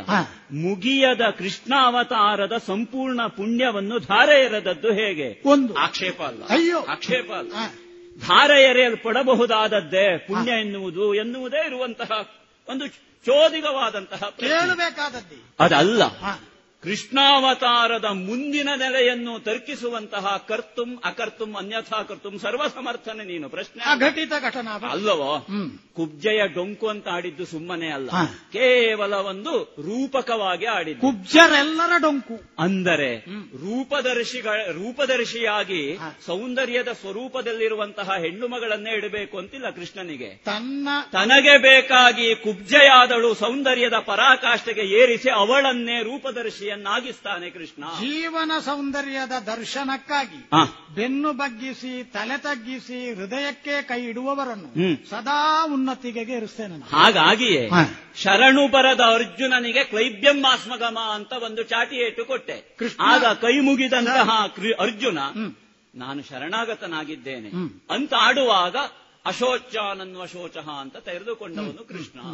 ಇದು ಹೌದು ಅಂತ ಆದರೆ ಕೃಷ್ಣ ಪುಣ್ಯ ಧಾರೆ ಎರೆಯುವುದು ಎನ್ನುವುದೇ ಹೊಸದಾದ ವಿಷಯ. ಲೋಕದಲ್ಲಿ ವರ ಕೊಟ್ಟು ಅವರನ್ನ ಅವರ ಜ್ವರ ಬಿಡಿಸಿದವರು ಬೇಕಾದಷ್ಟು ನಮಗೆ ಇತಿಹಾಸದಲ್ಲಿ ಸಿಗುತ್ತದೆ. ವರ ಕೊಡುವುದಕ್ಕೆ ಬಂದಿದ್ದೇನೆ, ವರ ಕೊಡುವುದು ಯಾಕೆ? ಹಿಂದೆ ತಲೆಬಿಸಿ ತಪಸ್ಸು ಮಾಡಿಕೊಂಡಿದ್ದಕ್ಕೆ ಪ್ರತಿಫಲವಾಗಿ ಕೊಡುವುದು. ಪ್ರತಿಫಲವಾಗಿ ವರ ಎನ್ನುವುದು ತಪಸ್ಸಿಗೆ ವಿಕ್ರಯಣ ಆಗುವಂತಹ ವಸ್ತು ಹೌದು, ಅಲ್ಲ ಅಂತಲ್ಲ. ಆದರೆ ಇದು ಯಾವುದೂ ಇಲ್ಲದೆ ರಣೋತ್ಸಾಹದಲ್ಲಿ ಮುಂದುವರೆದಂತಹ ಸಂದರ್ಭದಲ್ಲಿ ಅವನಿಗೆ ಬೇಕಾಗಿ, ಅವನ ಸಮಾಧಾನಕ್ಕೆ ಬೇಕಾಗಿ ಅವನ ಬೆನ್ನನ್ನು ಚಪ್ಪರಿಸಿ ಅವನ ಬಾಹುಗಳನ್ನು ಹುರಿದುಂಬಿಸಿ ಪುಡಿಗೈದಂತಹ ಸನ್ನಿವೇಶದಲ್ಲಿಯೂ ಹುಡಿಯೇ ಹುಬ್ಬೇರಿಸುವಂತೆ ಮಾಡುವಂತಹ ಸನ್ನಿವೇಶವನ್ನ ನಿರ್ಮಾಣ ಮಾಡಿದಂತಹ ಕೃಷ್ಣನಿಗೆ ಹೊಸದಾದಂತಹ ಸಂಗತಿ ಅಖಂಡವಾದಂತಹ ಪುಣ್ಯದ ಧಾರೆ ಎರೆಯುವಿಕೆ. ಧಾರೆ ಎರೆದದ್ದು ಬಾಣಕ್ಕೋ ಅರ್ಜುನನಿಗೋ ಅಂತ ಇರುವುದು ಮೊದಲನೇದು. ಎರಡನೆಯದು ಕೃಷ್ಣಾವತಾರದ್ದು ಮುಂದಿನದ್ದು ಅಪಕರ್ಷಣ ಮಾಡಲಿಕ್ಕೆ ನೀನು ಸಮರ್ಥ, ಅದನ್ನು ಹೌದು ಅಂತ ಆದ್ರೆ ಆದೀತು, ಅದನ್ನು ಇಟ್ಟುಕೊಳ್ಳುವ. ರಾಮಾವತಾರದ್ದನ್ನು ಧಾರೆ ಎರೆದಿದ್ದೇನೆ ಅಂತ ತೊಡಗುತ್ತೀನಿ. ಪುರಾತನ ಅಲ್ಲ, ಪುರಾತನವಾದದ್ದು ಕರ್ಮ ಎನ್ನುವುದು ಅಲ್ಲವೋ. ಕರ್ಮ ಮಾಡುವಂತಹವರು ಕರ್ಮಠರು, ಕಾರ್ಮಿಕರು. ವಾಸ್ತವದಲ್ಲಿ ಅವರೇ ಕಾರ್ಮಿಕರು. ಕರ್ಮ ಮಾಡುವವರೆಲ್ಲ ಕಾರ್ಮಿಕರಾಗುತ್ತಾರೆ. ನೀನು ಕಾರ್ಮಿಕ ಅಲ್ಲ, ನೀನು ಕಾರ್ಮಿಕರಿಗೆಲ್ಲ ಮೇಲಿರುವವ. ಕೈದಿಗಳ ಹಾಗೆ ಒಳಗಿದ್ದು ನಾನು ಬಂದದ್ದೇ ಎಲ್ಲ ಕೈದಿಗಳನ್ನು ಬಿಡಿಸುವುದಕ್ಕೆ ಅಂತ ತೋರುವುದಕ್ಕೆ ಬಂದಂತಹ ನೀನು ಬಂದಾಗ ತಾನಾಗಿ ಬಾಗಿಲು ತೆರೆದುಕೊಂಡದ್ದೇ ದರ್ಶನ ನನಗೆ. ಅಲ್ಲೇ ಉತ್ತರ ಉಂಟು. ಹಾಗಾದರೆ ಸ್ವಯಂ ಸಂಪೂರ್ಣ ಸ್ವತಂತ್ರನಾದಂತಹ ಕೃಷ್ಣ ರಾಮಾವತಾರದ್ದನ್ನು ಧಾರೆ ಎರಿತಾನೆ ಅವನಿಗೆ ಅಂತ ಆದ್ರೆ, ಈಗ ಅರ್ಜುನನಿಗೆ ಧಾರೆ ಎರೆಯಲ್ಪಟ್ಟಂತಹ ಆ ಬಾಣ ಮಾರ್ಗ ಮಧ್ಯದಲ್ಲಿ ತುಂಡರಿಸಲ್ಪಟ್ಟ ಕಾರಣದಿಂದ, ಹಿಂದಿನ ಕಾಣಿಸಿದ್ದರಿಂದ, ಅರ್ಧ ಪಥದಲ್ಲಿ ತುಂಡರಿಸಿದ ಕಾರಣದಿಂದ ಇದನ್ನು ನಾನು ತುಂಡರಿಸುತ್ತೇನೆ. ಯಾಕೆ? ಇಲ್ಲಿ ಬಹುಮತ ನನ್ನ ಪಾಲಿಗುಂಟು. ಯಾಕೆ? ಎರಡು ಬಾಣಗಳನ್ನ ನಿನ್ನ ಮೂರರಲ್ಲಿ ಎರಡನ್ನ ನಾನು ತುಂಡರಿಸಿದ್ದೇನೆ. ಇದನ್ನು ತುಂಡರಿಸಿದೆ ಅಂತ ಆದರೆ ಮೂರು ಬಾಣಗಳು ತುಂಡರಿಸಲ್ಪಡಲಿ. ಪುಣ್ಯ ಎಲ್ಲಿ ದಾರಿ ಮಧ್ಯವಿತ್ತೋ ಇದು ಅವಾಚ್ಯವಾಗುವುದಲ್ಲ. ಏನು ಪುಣ್ಯ ಎನ್ನುವುದು ನಿನ್ನ ಒಳಗುಂಟೋ? ಅದಲ್ಲ. ಪುಣ್ಯ ವಿಹೀನನೋ ಅರ್ಜುನ? ಅದಲ್ಲ. ಸುಧನ್ವನಿಗೆ ಪುಣ್ಯದ ಅಗತ್ಯ ಏನುಂಟು? ಈಗ ನಾನು ಇಷ್ಟನ್ನು ಮಾಡಿದ್ದು ನನ್ನದ್ದಾದಂತಹ ಅಹಂಕಾರದ ನೆಲೆಯಲ್ಲ, ನಿನ್ನ ಭಕ್ತನಾಗಿ ಆಡುವುದು, ನನ್ನ ಪ್ರಾಮಾಣಿಕವಾದ ಪ್ರಯತ್ನದಿಂದಲೇ ನಾನು ಮಾಡಿದ್ದು ಹೌದು ಅಂತ ಆದರೆ ನಿನ್ನ ಪುಣ್ಯದ ಅವಶ್ಯಕತೆ ನನಗಿಲ್ಲ. ಮತ್ತೆ ಪುಣ್ಯ ಧಾರೆ ಎರೆದದ್ದು ಯಾಕೆ? ಧಾರೆ ಎರೆದ ಪುಣ್ಯ ಎಲ್ಲಿಗೆ ಹೋಗುತ್ತದೆ? ಸೇರಬೇಕಾದ ಅಗತ್ಯ ಸುಧನ್ವನಿಗೆ ಉಂಟು ಅಂತ ಆದ್ರೆ ಸುಧನ್ವನ ಹಿನ್ನೆಲೆಯಲ್ಲಿರುವಂತಹ ಅಗತ್ಯತೆ ಏನು? ಅದಲ್ಲ. ಚಂಪಕಾಪುರದ ಈ ಮಣ್ಣಿನ ನೆಲದಲ್ಲಿ ಸಿದ್ಧವಾದಂತಹ ಇಂತಹ ಪ್ರಕರಣವೊಂದು ನ ಭೂತಃ, ಭವಿಷ್ಯತ್ತು ಗೊತ್ತಿಲ್ಲ. ಹಿಂದೆ ಇಂತಹ ಪ್ರಕರಣವನ್ನ ನಾವು ಕೇಳಲಿಲ್ಲ. ಹಾಗಾದ್ರೆ ಹೊಸದಾದ ಪ್ರಕರಣವನ್ನ ಆರಂಭ ಮಾಡಿದ್ದು ಕೃಷ್ಣ ಯಾಕೆ? ಹಾಗಾಗಿ ಕೇಳುವುದು, ಖಂಡವಿಲ್ಲದ ಪುಣ್ಯವಿದನು ಸೂರೆಗೊಂಡವ ನರನೋ ಅಥವಾ ನಾನು? ಸುಮ್ಮನೆ ಕೊಂಡಾಡುವುದು ಬೇಡ ನನಗೆ. ಯಾಕೆ? ನೀನೀಗ ಪ್ರಕರಣ ಮುಗಿಸ್ಲಿಕ್ಕೆ ಬಂದಿದ್ದಿ, ಆದರೆ ಎಂದಿನ ಹಾಗೆ ಈ ಪಕ್ಷಪಾತಿ ಧೋರಣೆ ತೋರ್ಲಿಕ್ಕಿಲ್ಲ. ಇಲ್ಲ ಇಲ್ಲ, ಈ ಕೃಷ್ಣನಿಂದ ನಾವು ನಿರೀಕ್ಷಿಸುವುದು ಅದನ್ನ. ಅದಕ್ಕೆ ನೀನು ಕೃಷ್ಣ, ಇವತ್ತು ನೀನು ಸಾರಥ್ಯ. ಯಾಕೆ ಇಲ್ಲ ಅಂತಾದ್ರೆ ಯಾರೂ ಸಾರಥ್ಯ. ಈ ಪ್ರಶ್ನೆಯನ್ನು ನೀನು ಕೇಳಿ ವಾಸುದೇವ ಸನಾತನನಿಗೆ. ಹೌದು, ಹಾಗಾಗಿ ಆಡುವುದು. ಕೊಂಡಾಡಿರದೈ ಬರಿದೆ, ಆ ಶರವನ್ನ ಬಿಡಿಸು. ಇರದೆ ಅದನ್ನು ಬಿಡಿಸು, ಅದರಿಂದ ತುಂಡರಿಸ್ತೇನೆ, ಅದು ಮತ್ತಿನದ್ದು. ಆದ್ರೆ ಸೂರ್ಯಾಸ್ತ ಆಗುವ ಮೊದಲು ಇದಕ್ಕೊಂದು ಸಮಾಧಾನ ಹೇಳ್ತೇನೆ. ಅಯ್ಯ, ನೀನೀಗ ಪ್ರಶ್ನೆಯನ್ನು ಕೇಳಿದ್ದು ವಾಸುದೇವ ಸನಾತನ ಅಂತ ಹೇಳುವುದೇ ಹೌದು, ಲೀಲಾಮಾನುಷ ವಿಗ್ರಹಿಗೆ. ಹಾಗಾಗಿ ದೇವಕಿ ದೇವಿ ಹಡೆದ, ಹೌದು, ವಸುದೇವ ಅಥವಾ ಅನಕದುಂದುಬಿ ಎನ್ನುವವನು ಪಡೆದ ಮಗನಾಗಿ ನಿನಗೆ ನಾನು ಉತ್ತರಿಸಬೇಕಾದದ್ದು ಸಂಕಲ್ಪ ಅಲ್ಲ. ಕೃಷ್ಣಾವತಾರ ಭಾಗಶಃ ಮುಗಿದಿರುವಾಗ ಪೂರ್ಣ ಅವತಾರದ ಪುಣ್ಯವನ್ನು ಹೇಗೆ ಕೊಡುವುದಕ್ಕೆ ಸಾಧ್ಯವಾಯಿತು? ಪ್ರಶ್ನೆಯ ಅಸಮಂಜಸ. ಆದರೆ ನಿನ್ನ ಪ್ರಶ್ನೆ ಅಸಮಂಜಸ ಇಲ್ಲ, ಸಮಂಜಸವಾದುದನ್ನು ನೀನು ಮಂಡಿಸಿದ್ದಿ. ಅಸಮಂಜಸ ಅಂತ ಹೇಳುವುದು ಇಷ್ಟೇ, ನಿನ್ನ ಪ್ರಶ್ನೆಯಲ್ಲೇ ಉತ್ತರ ಉಂಟು. ಸರಿ, ನಾನು ಹುಟ್ಟುವ ಕಾಲದಲ್ಲಿ ಯಾರ ಕೈಕಾಲುಗಳಿಗೆ ಕಬ್ಬಿಣದ ಶೃಂಖಲೆಯನ್ನು ತೊಡಿಸಲಾಗಿತ್ತೋ ಅವರು ಅದರಿಂದ ಮುಕ್ತರಾದರು. ಯಾವುದು ಮುಚ್ಚಲ್ಪಟ್ಟಿತೋ ಆ ಬಾಗಿಲುಗಳು ತೆರೆಯಲ್ಪಟ್ಟಿತು. ಹಾಗಾದರೆ ನಾನು ಹುಟ್ಟುವುದು ಯಾವುದರ ಸೂಚನೆಯಾಯಿತು? ಬಂಧನ ಎನ್ನುವುದು ವಿಮುಕ್ತಿಯನ್ನು ಪಡೆಯುತ್ತದೆ ಎನ್ನುವುದರ ಸೂಚನೆ ಆಯಿತು. ಹಾಗಾದರೆ ಇದು ಹೇಗೆ ನಡೆಯಿತು? ಎಲ್ಲವೋ ಕಂಸನೇ, ನಿನ್ನ ತಂಗಿಯ 8ನೇ ಗರ್ಭದಲ್ಲಿ ಜನಿಸುವ ಮಗನಿಂದ ನಿನಗೆ ಮರಣ. ನಾನು ಹುಟ್ಟುವ ಮೊದಲೇ ನನ್ನ ಜಾತಕ ಬರೀಲಿಕ್ಕಾಗ್ತದ? ಅವಾಚ್ಯ ಅಲ್ಲ. ನಾನು ಹುಟ್ಟುವ ಮೊದಲೇ ನಿಮಗೆ ಊರವರಿಗೆ ನನ್ನ ಜಾತಕ ಬರೀಲಿಕ್ಕೆ ಬರ್ತದ? ನಾನು ಹುಟ್ಟುವ ಮೊದಲೇ ಏನನ್ನು ಸಾಧಿಸ್ತೇನೆ ಅಂತ ತರ್ಕಿಸ್ಲಿಕ್ಕೆ ಬರ್ತದ? ಯಾರಿದ್ರು ಮೇಲೆ ಆಕೃತಿ ಇತ್ತೋ? ಸೀರೆ ಹುಟ್ಟಿತ್ತೋ? ಒಳ್ಳೆಯ ಪೋಷಾಕು ತೊಟ್ಟಿತ್ತೋ? ಗಂಡ ಹೆಣ್ಣು? ಅಂತರ್ಧಾನವಾದ ಅಶರೀರವಾಣಿ ಹೇಳಿದ್ದು ಎಲ್ಲವೋ ಕಂಸನೆ, ನಿನ್ನ ತಂಗಿಯ 8ನೇ ಗರ್ಭದಲ್ಲಿ ಹುಟ್ಟುವ ಮಗುವಿನಿಂದ ಮರಣ. ನಾನು ಬರುವ ಮೊದಲೇ ಡಂಗುರ ಸಾರ್ಲಿಕ್ಕೆ ಆಗ್ತದಂತೆ, ಅವತಾರ ಮುಗಿಸುವ ಮೊದಲೇ ಪುಣ್ಯ ಕೊಡ್ಲಿಕ್ಕೆ ಆಗುದಿಲ್ವ?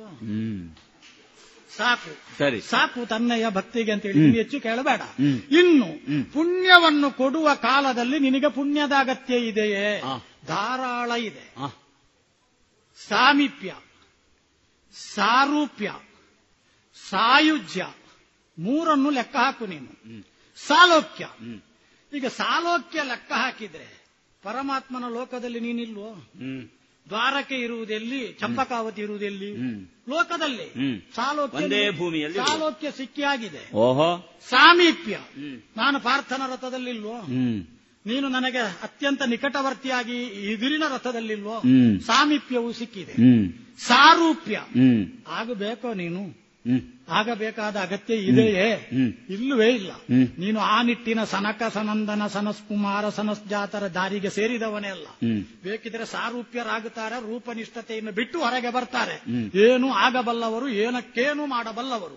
ಅದು ನಿನಗೆ ಅಗತ್ಯ ಅಲ್ಲ, ಲಕ್ಷ್ಯ ಅಲ್ಲ. ಕೊನೆಗೆ ಸಾಯುಜ್ಯ. ಹಾಗಾದ್ರೆ ನಿನಗೆ ಸಿಗದೇ ಇರುವುದು ಸಾಯುಜ್ಯ ಮಾತ್ರ.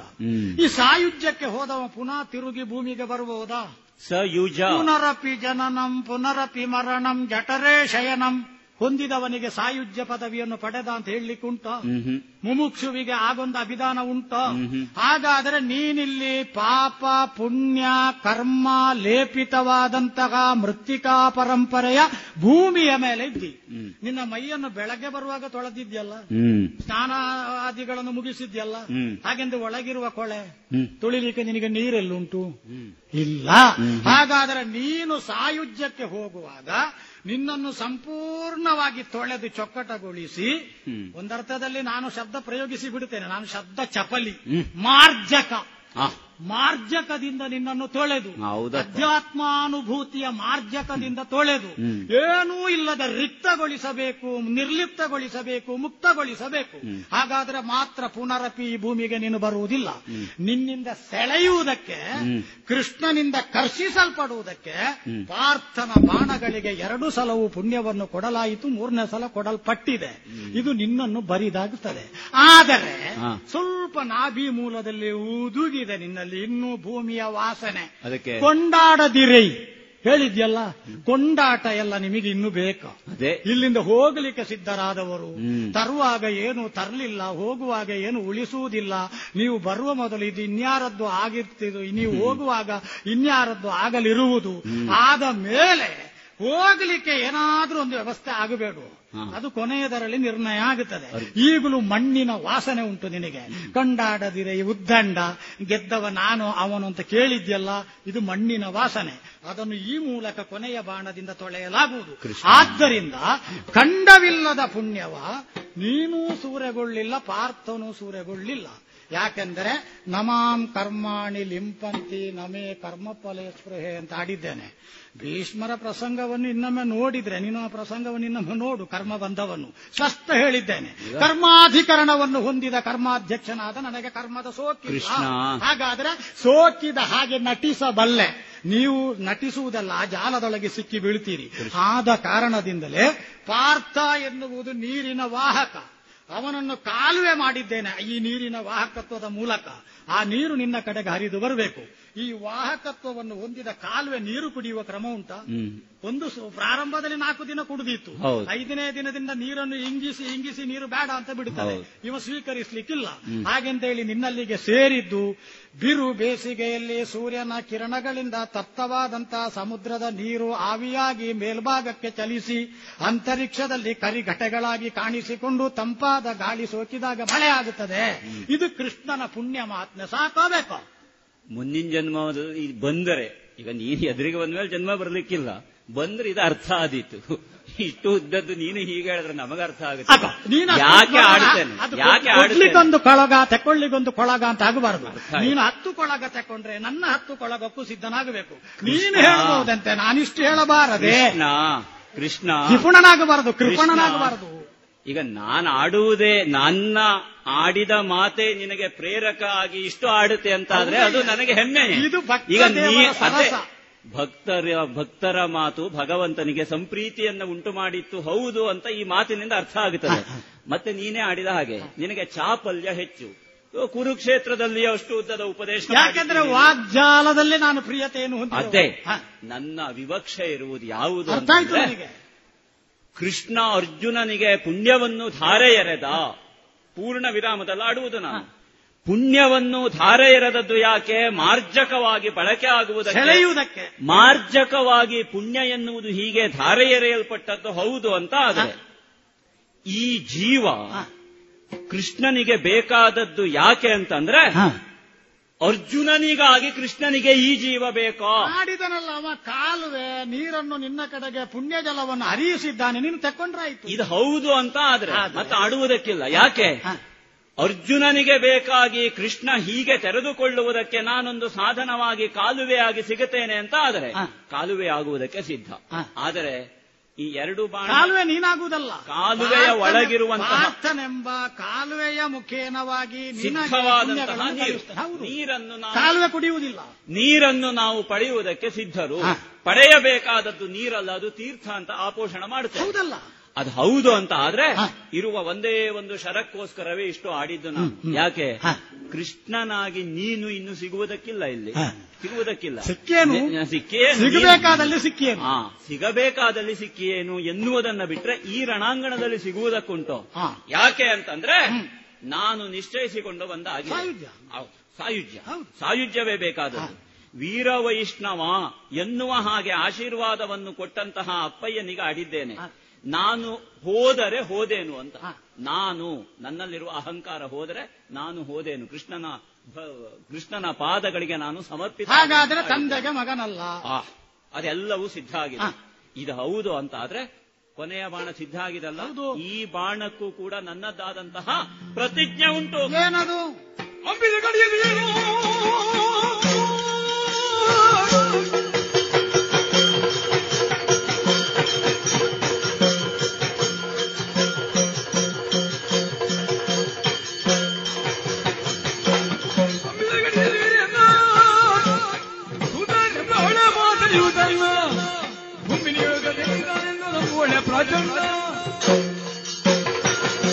ಈ ಬಾಣವನ್ನು ನಾನು ತುಂಡರಿಸದೇ ಇದ್ದರೆ ತಂದೆ ತಾಯಿಗಳಿಗೆ ಮಗನಲ್ಲ, ಹೆಂಡತಿಗೆ ಗಂಡನಲ್ಲ, ಚಂಪಕಾಪುರದ ಪ್ರಜೆ ಅಲ್ಲ. ಅಷ್ಟೇ ಅಲ್ಲ,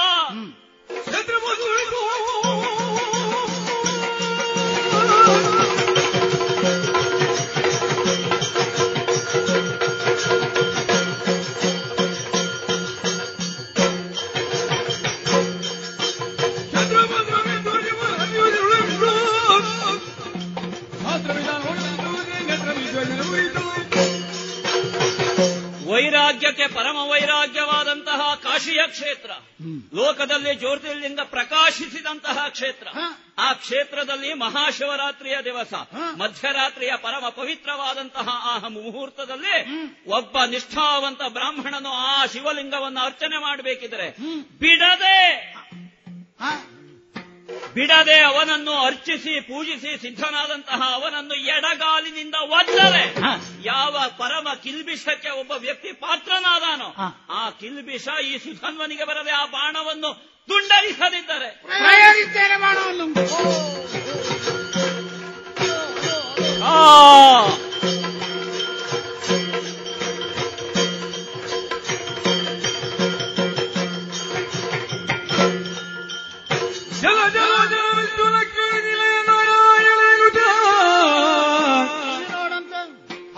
ನಮದೊಳಗೆ ಹರಿನಾಮಾವಳಿಯನ್ನು ಉಚ್ಚರಿಸುತ್ತ ತಲೆಯೂ ಸುಧನ್ವನ ಶಿರವು ಹೊಳೆವರ ಕೇನ ಕಾಂತಿಯೋ ಇಳಿದು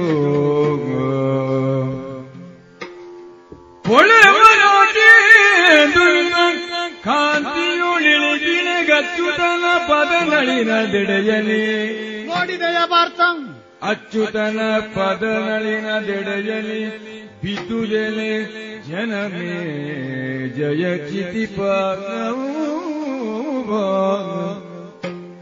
ಜಲ ಜಲೋಚನ ವಿಷ್ಣು ಲಕ್ಷ್ಮೀ ನಿಲಯ ನಾರಾಯಣ ಎನ್ನುತ್ತ ಆ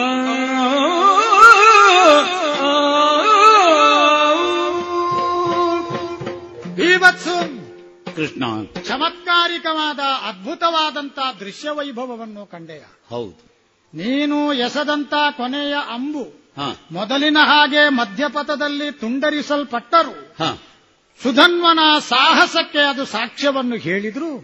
ಅದರ ಮುಂದುವರಿದ ಭಾಗ ಮೊನಚು ಮೊನೆ ನೇರವಾಗಿ ಆಚೆಗೆ ದಾಟಿ ಹೋಗಿ ಅವನ ಕವಚದಿಂದ ಅವಚಲ್ಪಟ್ಟ ಎದೆಯ ಮೇಲ್ಭಾಗದ ಕೊರಳನ್ನು ಅರಿಯಿತು. ಕತ್ತರಿಸಲ್ಪಟ್ಟಂತಹ ಆ ತಲೆ ಇದೋ ನನ್ನ ಪಾದ ಮೂಲಕ್ಕೆ ಬಂದು ಬೀಳುವ ಹೊತ್ತಿಗೆ ಅದನ್ನು ಎತ್ತಿ ನಾನು ಆಚೆಗೆ ಬಿಸುಟೆ. ಅವನ ಅಯ್ಯನಾದಂತಹ ಹಂಸಧ್ವಜ ತನ್ನ ಉಳಿದ ಮಕ್ಕಳಾದ ಸುರತ ಸುಮ ಸುದರ್ಶನರ ಜೊತೆಗೆ ಯುದ್ಧಾಪೇಕ್ಷಿಯಾಗಿ ರಣಕಣಕ್ಕೆ ಬಂದವನು ಆ ಮುಂಡವನ್ನು ಕೈಯಲ್ಲಿ ಹಿಡಿದು ಅರಕ್ಷಣ ದುಃಖಿಸಿದ. ಅವನ ಕೆನ್ನೆಯ ದಂಡೆಯ ಮೇಲೆ ಓತಪ್ರೋತವಾಗಿ ಶೋಕಾಶ್ರುಗಳು ಪ್ರವಹಿಸುವುದಕ್ಕೆ ತೊಡಗಿದವು. ಅರ್ಥಾತ್ ಜೀವನ್ ಮುಕ್ತಿ ಹೊಂದುವುದಕ್ಕೆ ತುಡಿಯುತ್ತಿದ್ದ ಆತ ಮೊದಲೇ ಮಂತ್ರಿಗಳಿರ ಕೇಳಿರೀಗ ಶ್ರೀಕಾಂತನ ಕಾಣುವ ಯೋಗ ಅಂತ ಹೇಳಿದವನೇ ಅರಕ್ಷಣ ಹೆಂಡತಿಗೆ ಗಂಡನಾದ, ಮಕ್ಕಳಿಗೆ ಅಯ್ಯನಾದ. ಮರುಕ್ಷಣ ಆ ವಿಚಲಿತ ಮಾನಸ ಸ್ಥಿತಿಯ ತಂದೆ ಅದರಿಂದ ಕಳಚಿಕೊಂಡು ಶ್ರೀಕೃಷ್ಣಾರ್ಪಣ ಮಸ್ತು ಅಂತ ಈ ಕಡೆಗೆ ಎಸೆದ. ನಾನದನ್ನು ಬೊಗಸೆಯಲ್ಲಿ ತೆಗೆದು ಆಪ್ಯಾಯಮಾನತೆಯಿಂದ ಅನುಗ್ರಹೀತವಾದಂತಹ ಭಾವದಿಂದ ಅಗ್ರಾಣಿಸಿ ಎತ್ತಿ ಮೇಲಕ್ಕೆಸೆದೆ. ಬರುವಾಗಲೇ ಗರುಡ ವಾಹನನಾಗಿದ್ದೇನೆ. ಆ ಗರುಡ ವಾಹನನು ಅದನ್ನು ಬೀಳಗೊಡದೆ ನೇರವಾಗಿ ಒಯ್ದು ಕೈಲಾಸದಲ್ಲಿ ನನ್ನ ಜೊತೆಗಿನ ಭಾವ ಸಂಬಂಧ ಎನ್ನುವ ಸಲುಗೆಯನ್ನು ಹೊಂದಿರುವ ಶಂಕರನ ಕೊರಳಿಗೆ ಸೇರಿಸಿದ. ನಿರ್ಮುಂಡಮಾಲಾದರ, ಮುಂಡಮಾಲಾದರ, ರುಂಡಮಾಲಾದರ ಹೇಗೆ ಕರೆದ್ರೂ ಆಪ್ಯಾಯಮಾನವಾಗಿ ಅನ್ವಯವಾಗುವುದು ಅವನಿಗೆ. ಅವನ ಕೊರಳನ್ನದು ಸೇರಿ ನಿಜವಾದಂತಹ ಸಾಯುಜ್ಯದ ಸ್ವರೂಪದಿಂದ ತನ್ನನ್ನು ತಾನು ಸಮರ್ಪಿಸಿಕೊಂಡಿತು. ಇದು ಉಳಿದವರಿಗೆ ಒಂದು ಪಾಠ.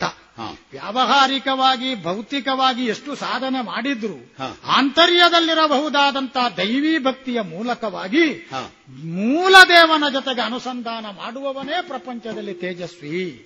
ನೀನು ಇನ್ನೂ ಪ್ರಪಂಚಕ್ಕೆ ಬೇಕಾದವನು. ಯಾವ ಕಾರಣಕ್ಕೂ ನೀನು ಇದರಲ್ಲಿ ಧೃತಿಗೆಡುವುದಿಲ್ಲ ಅಂತ ನಾನು ಬಲ್ಲೆ. ನಿನ್ನನ್ನು ಬಳಸಿಕೊಂಡು ಪ್ರಪಂಚದಲ್ಲಿ ಇನ್ನೂ ಮಹತ್ತರವಾದ ಕೆಲಸಗಳು ಆಗಬೇಕಾದುದರಿಂದ ನೀನು ಸದ್ಯಕ್ಕಂತೂ ನನ್ನ ಜೊತೆಗೆ ಜಿಜ್ಞಾಸುವಾಗಿಯೇ ಉಳಿಯಬೇಕು. ಜ್ಞಾನಿ ಆದರೆ ಮತ್ತೆ ಭೂಮಿಯ ಮೇಲೆ ನಿಲ್ಲಕ್ಕಿಲ್ಲ. ಈಗ ಇನ್ನು ಮುಂದಿನ ತಿರುಗಾಟದಲ್ಲಿ ನಿನ್ನ ಒಟ್ಟಿಗೆ ನಾನು ಬರಬೇಕಾಗಿತ್ತು ಅಂತ ಬಂದ್ರೆ ಒಳ್ಳೆಯದು, ಬಾರದಿದ್ರೆ ಮತ್ತೆ ಬರಿಸಿಕೊಳ್ಳಬೇಕಾಗಿ ಬಂದ್ರೆ ಬರಿಸಿಕೊಳ್ಳಾದ್ರೆ ನನಗೂ ನಿನಗೂ ಇನ್ನು ಮುಂದೆ 50-50 ಮಹಾ ಐಹಿವತ್ತು ಅಂದ್ರೆ ಐಹಿಕವಾದ ಒತ್ತು. ಇನ್ನು ನಿನ್ನ ಜೊತೆಯಲ್ಲೇ ಇದು ಹೊರಡೋಣ, ಮುಂದಕ್ಕೆ ಹೊರಡೋಣ. ಅತಾತ ಯುದ್ಧಕ್ಕೆ ಬಂದ್ರಲ್ಲ ಸುರತಾದಿಗಳು, ಹೋಗೋಣ ಯುದ್ಧಕ್ಕೆ, ಹೋಗೋಣ ಯುದ್ಧಕ್ಕೆ. ಕಲ್ಯಾಣಾದ್ಭುತ ಗಾತ್ರಾಯ ಗಾಮಿಗಾತ ಪ್ರದಾಯಿನಿ ಶ್ರೀಮಂಗಣನಾಥಾಯ ಶ್ರೀನಿವಾಸಾಯ ಮಂಗಲೋ ಮಂಗಲೋ ಮಂಗಲೋ ಸರ್ವಮಂಗಲ ಮಾಂಗಲ್ಯ ಶಿವೆ ಸರ್ವಾರ್ಥ ಸಾಧಕೆ ಶರಣ್ಯೇ ತ್ರಯಂಬಕೆ ದೇವಿ ನಾರಾಯಣಿ ನಮೋಸ್ತುತೇ ಮಂಗಲೋ ಮಹಾಗಣಪತಿಗೆ ಮಂಗಲಂ ಮಹಾಲಿಂಗೇಶ್ವರನಿಗೆ ಮಂಗಲಂ ಶ್ರೀ ಆಂಜನೇಯನಿಗೆ ಮಂಗಲೋ ಕರದೊಳು ಪರಶುಪ ಶಂಕುಶಾಗಾರಿಗೆ ಹರುಷದಿ ಮಂಗಲ ಪೊರೆವವಾಗಿಯೇ ಮೂರಗಭೂಷಣ ಗಜ ವದನ ಚರಣ ಗಮನಗಾರತಿ ಎತ್ತಿರೆ ಆರತಿ ಬೆಳಗಿರೆ ಗಜ ಮುಖನವಗೆ ಗಣಪಯವು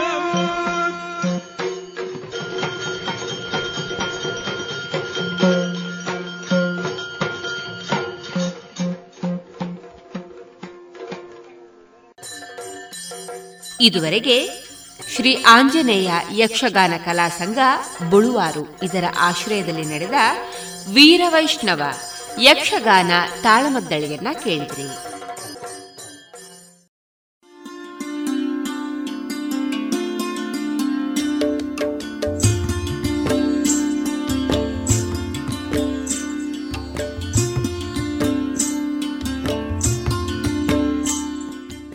ರೇಡಿಯೋ ಪಾಂಚಜನ್ಯ ಸಮುದಾಯ ಬಾನುಲಿ ಕೇಂದ್ರದಿಂದ ನಿಮ್ಮ ಕಾರ್ಯಕ್ರಮಗಳು ಪ್ರಸಾರವಾಗಬೇಕೇ? ಹಾಗಿದ್ದರೆ ನಮ್ಮನ್ನು ಸಂಪರ್ಕಿಸಿ. ನಮ್ಮ ದೂರವಾಣಿ ಸಂಖ್ಯೆ 082512984999.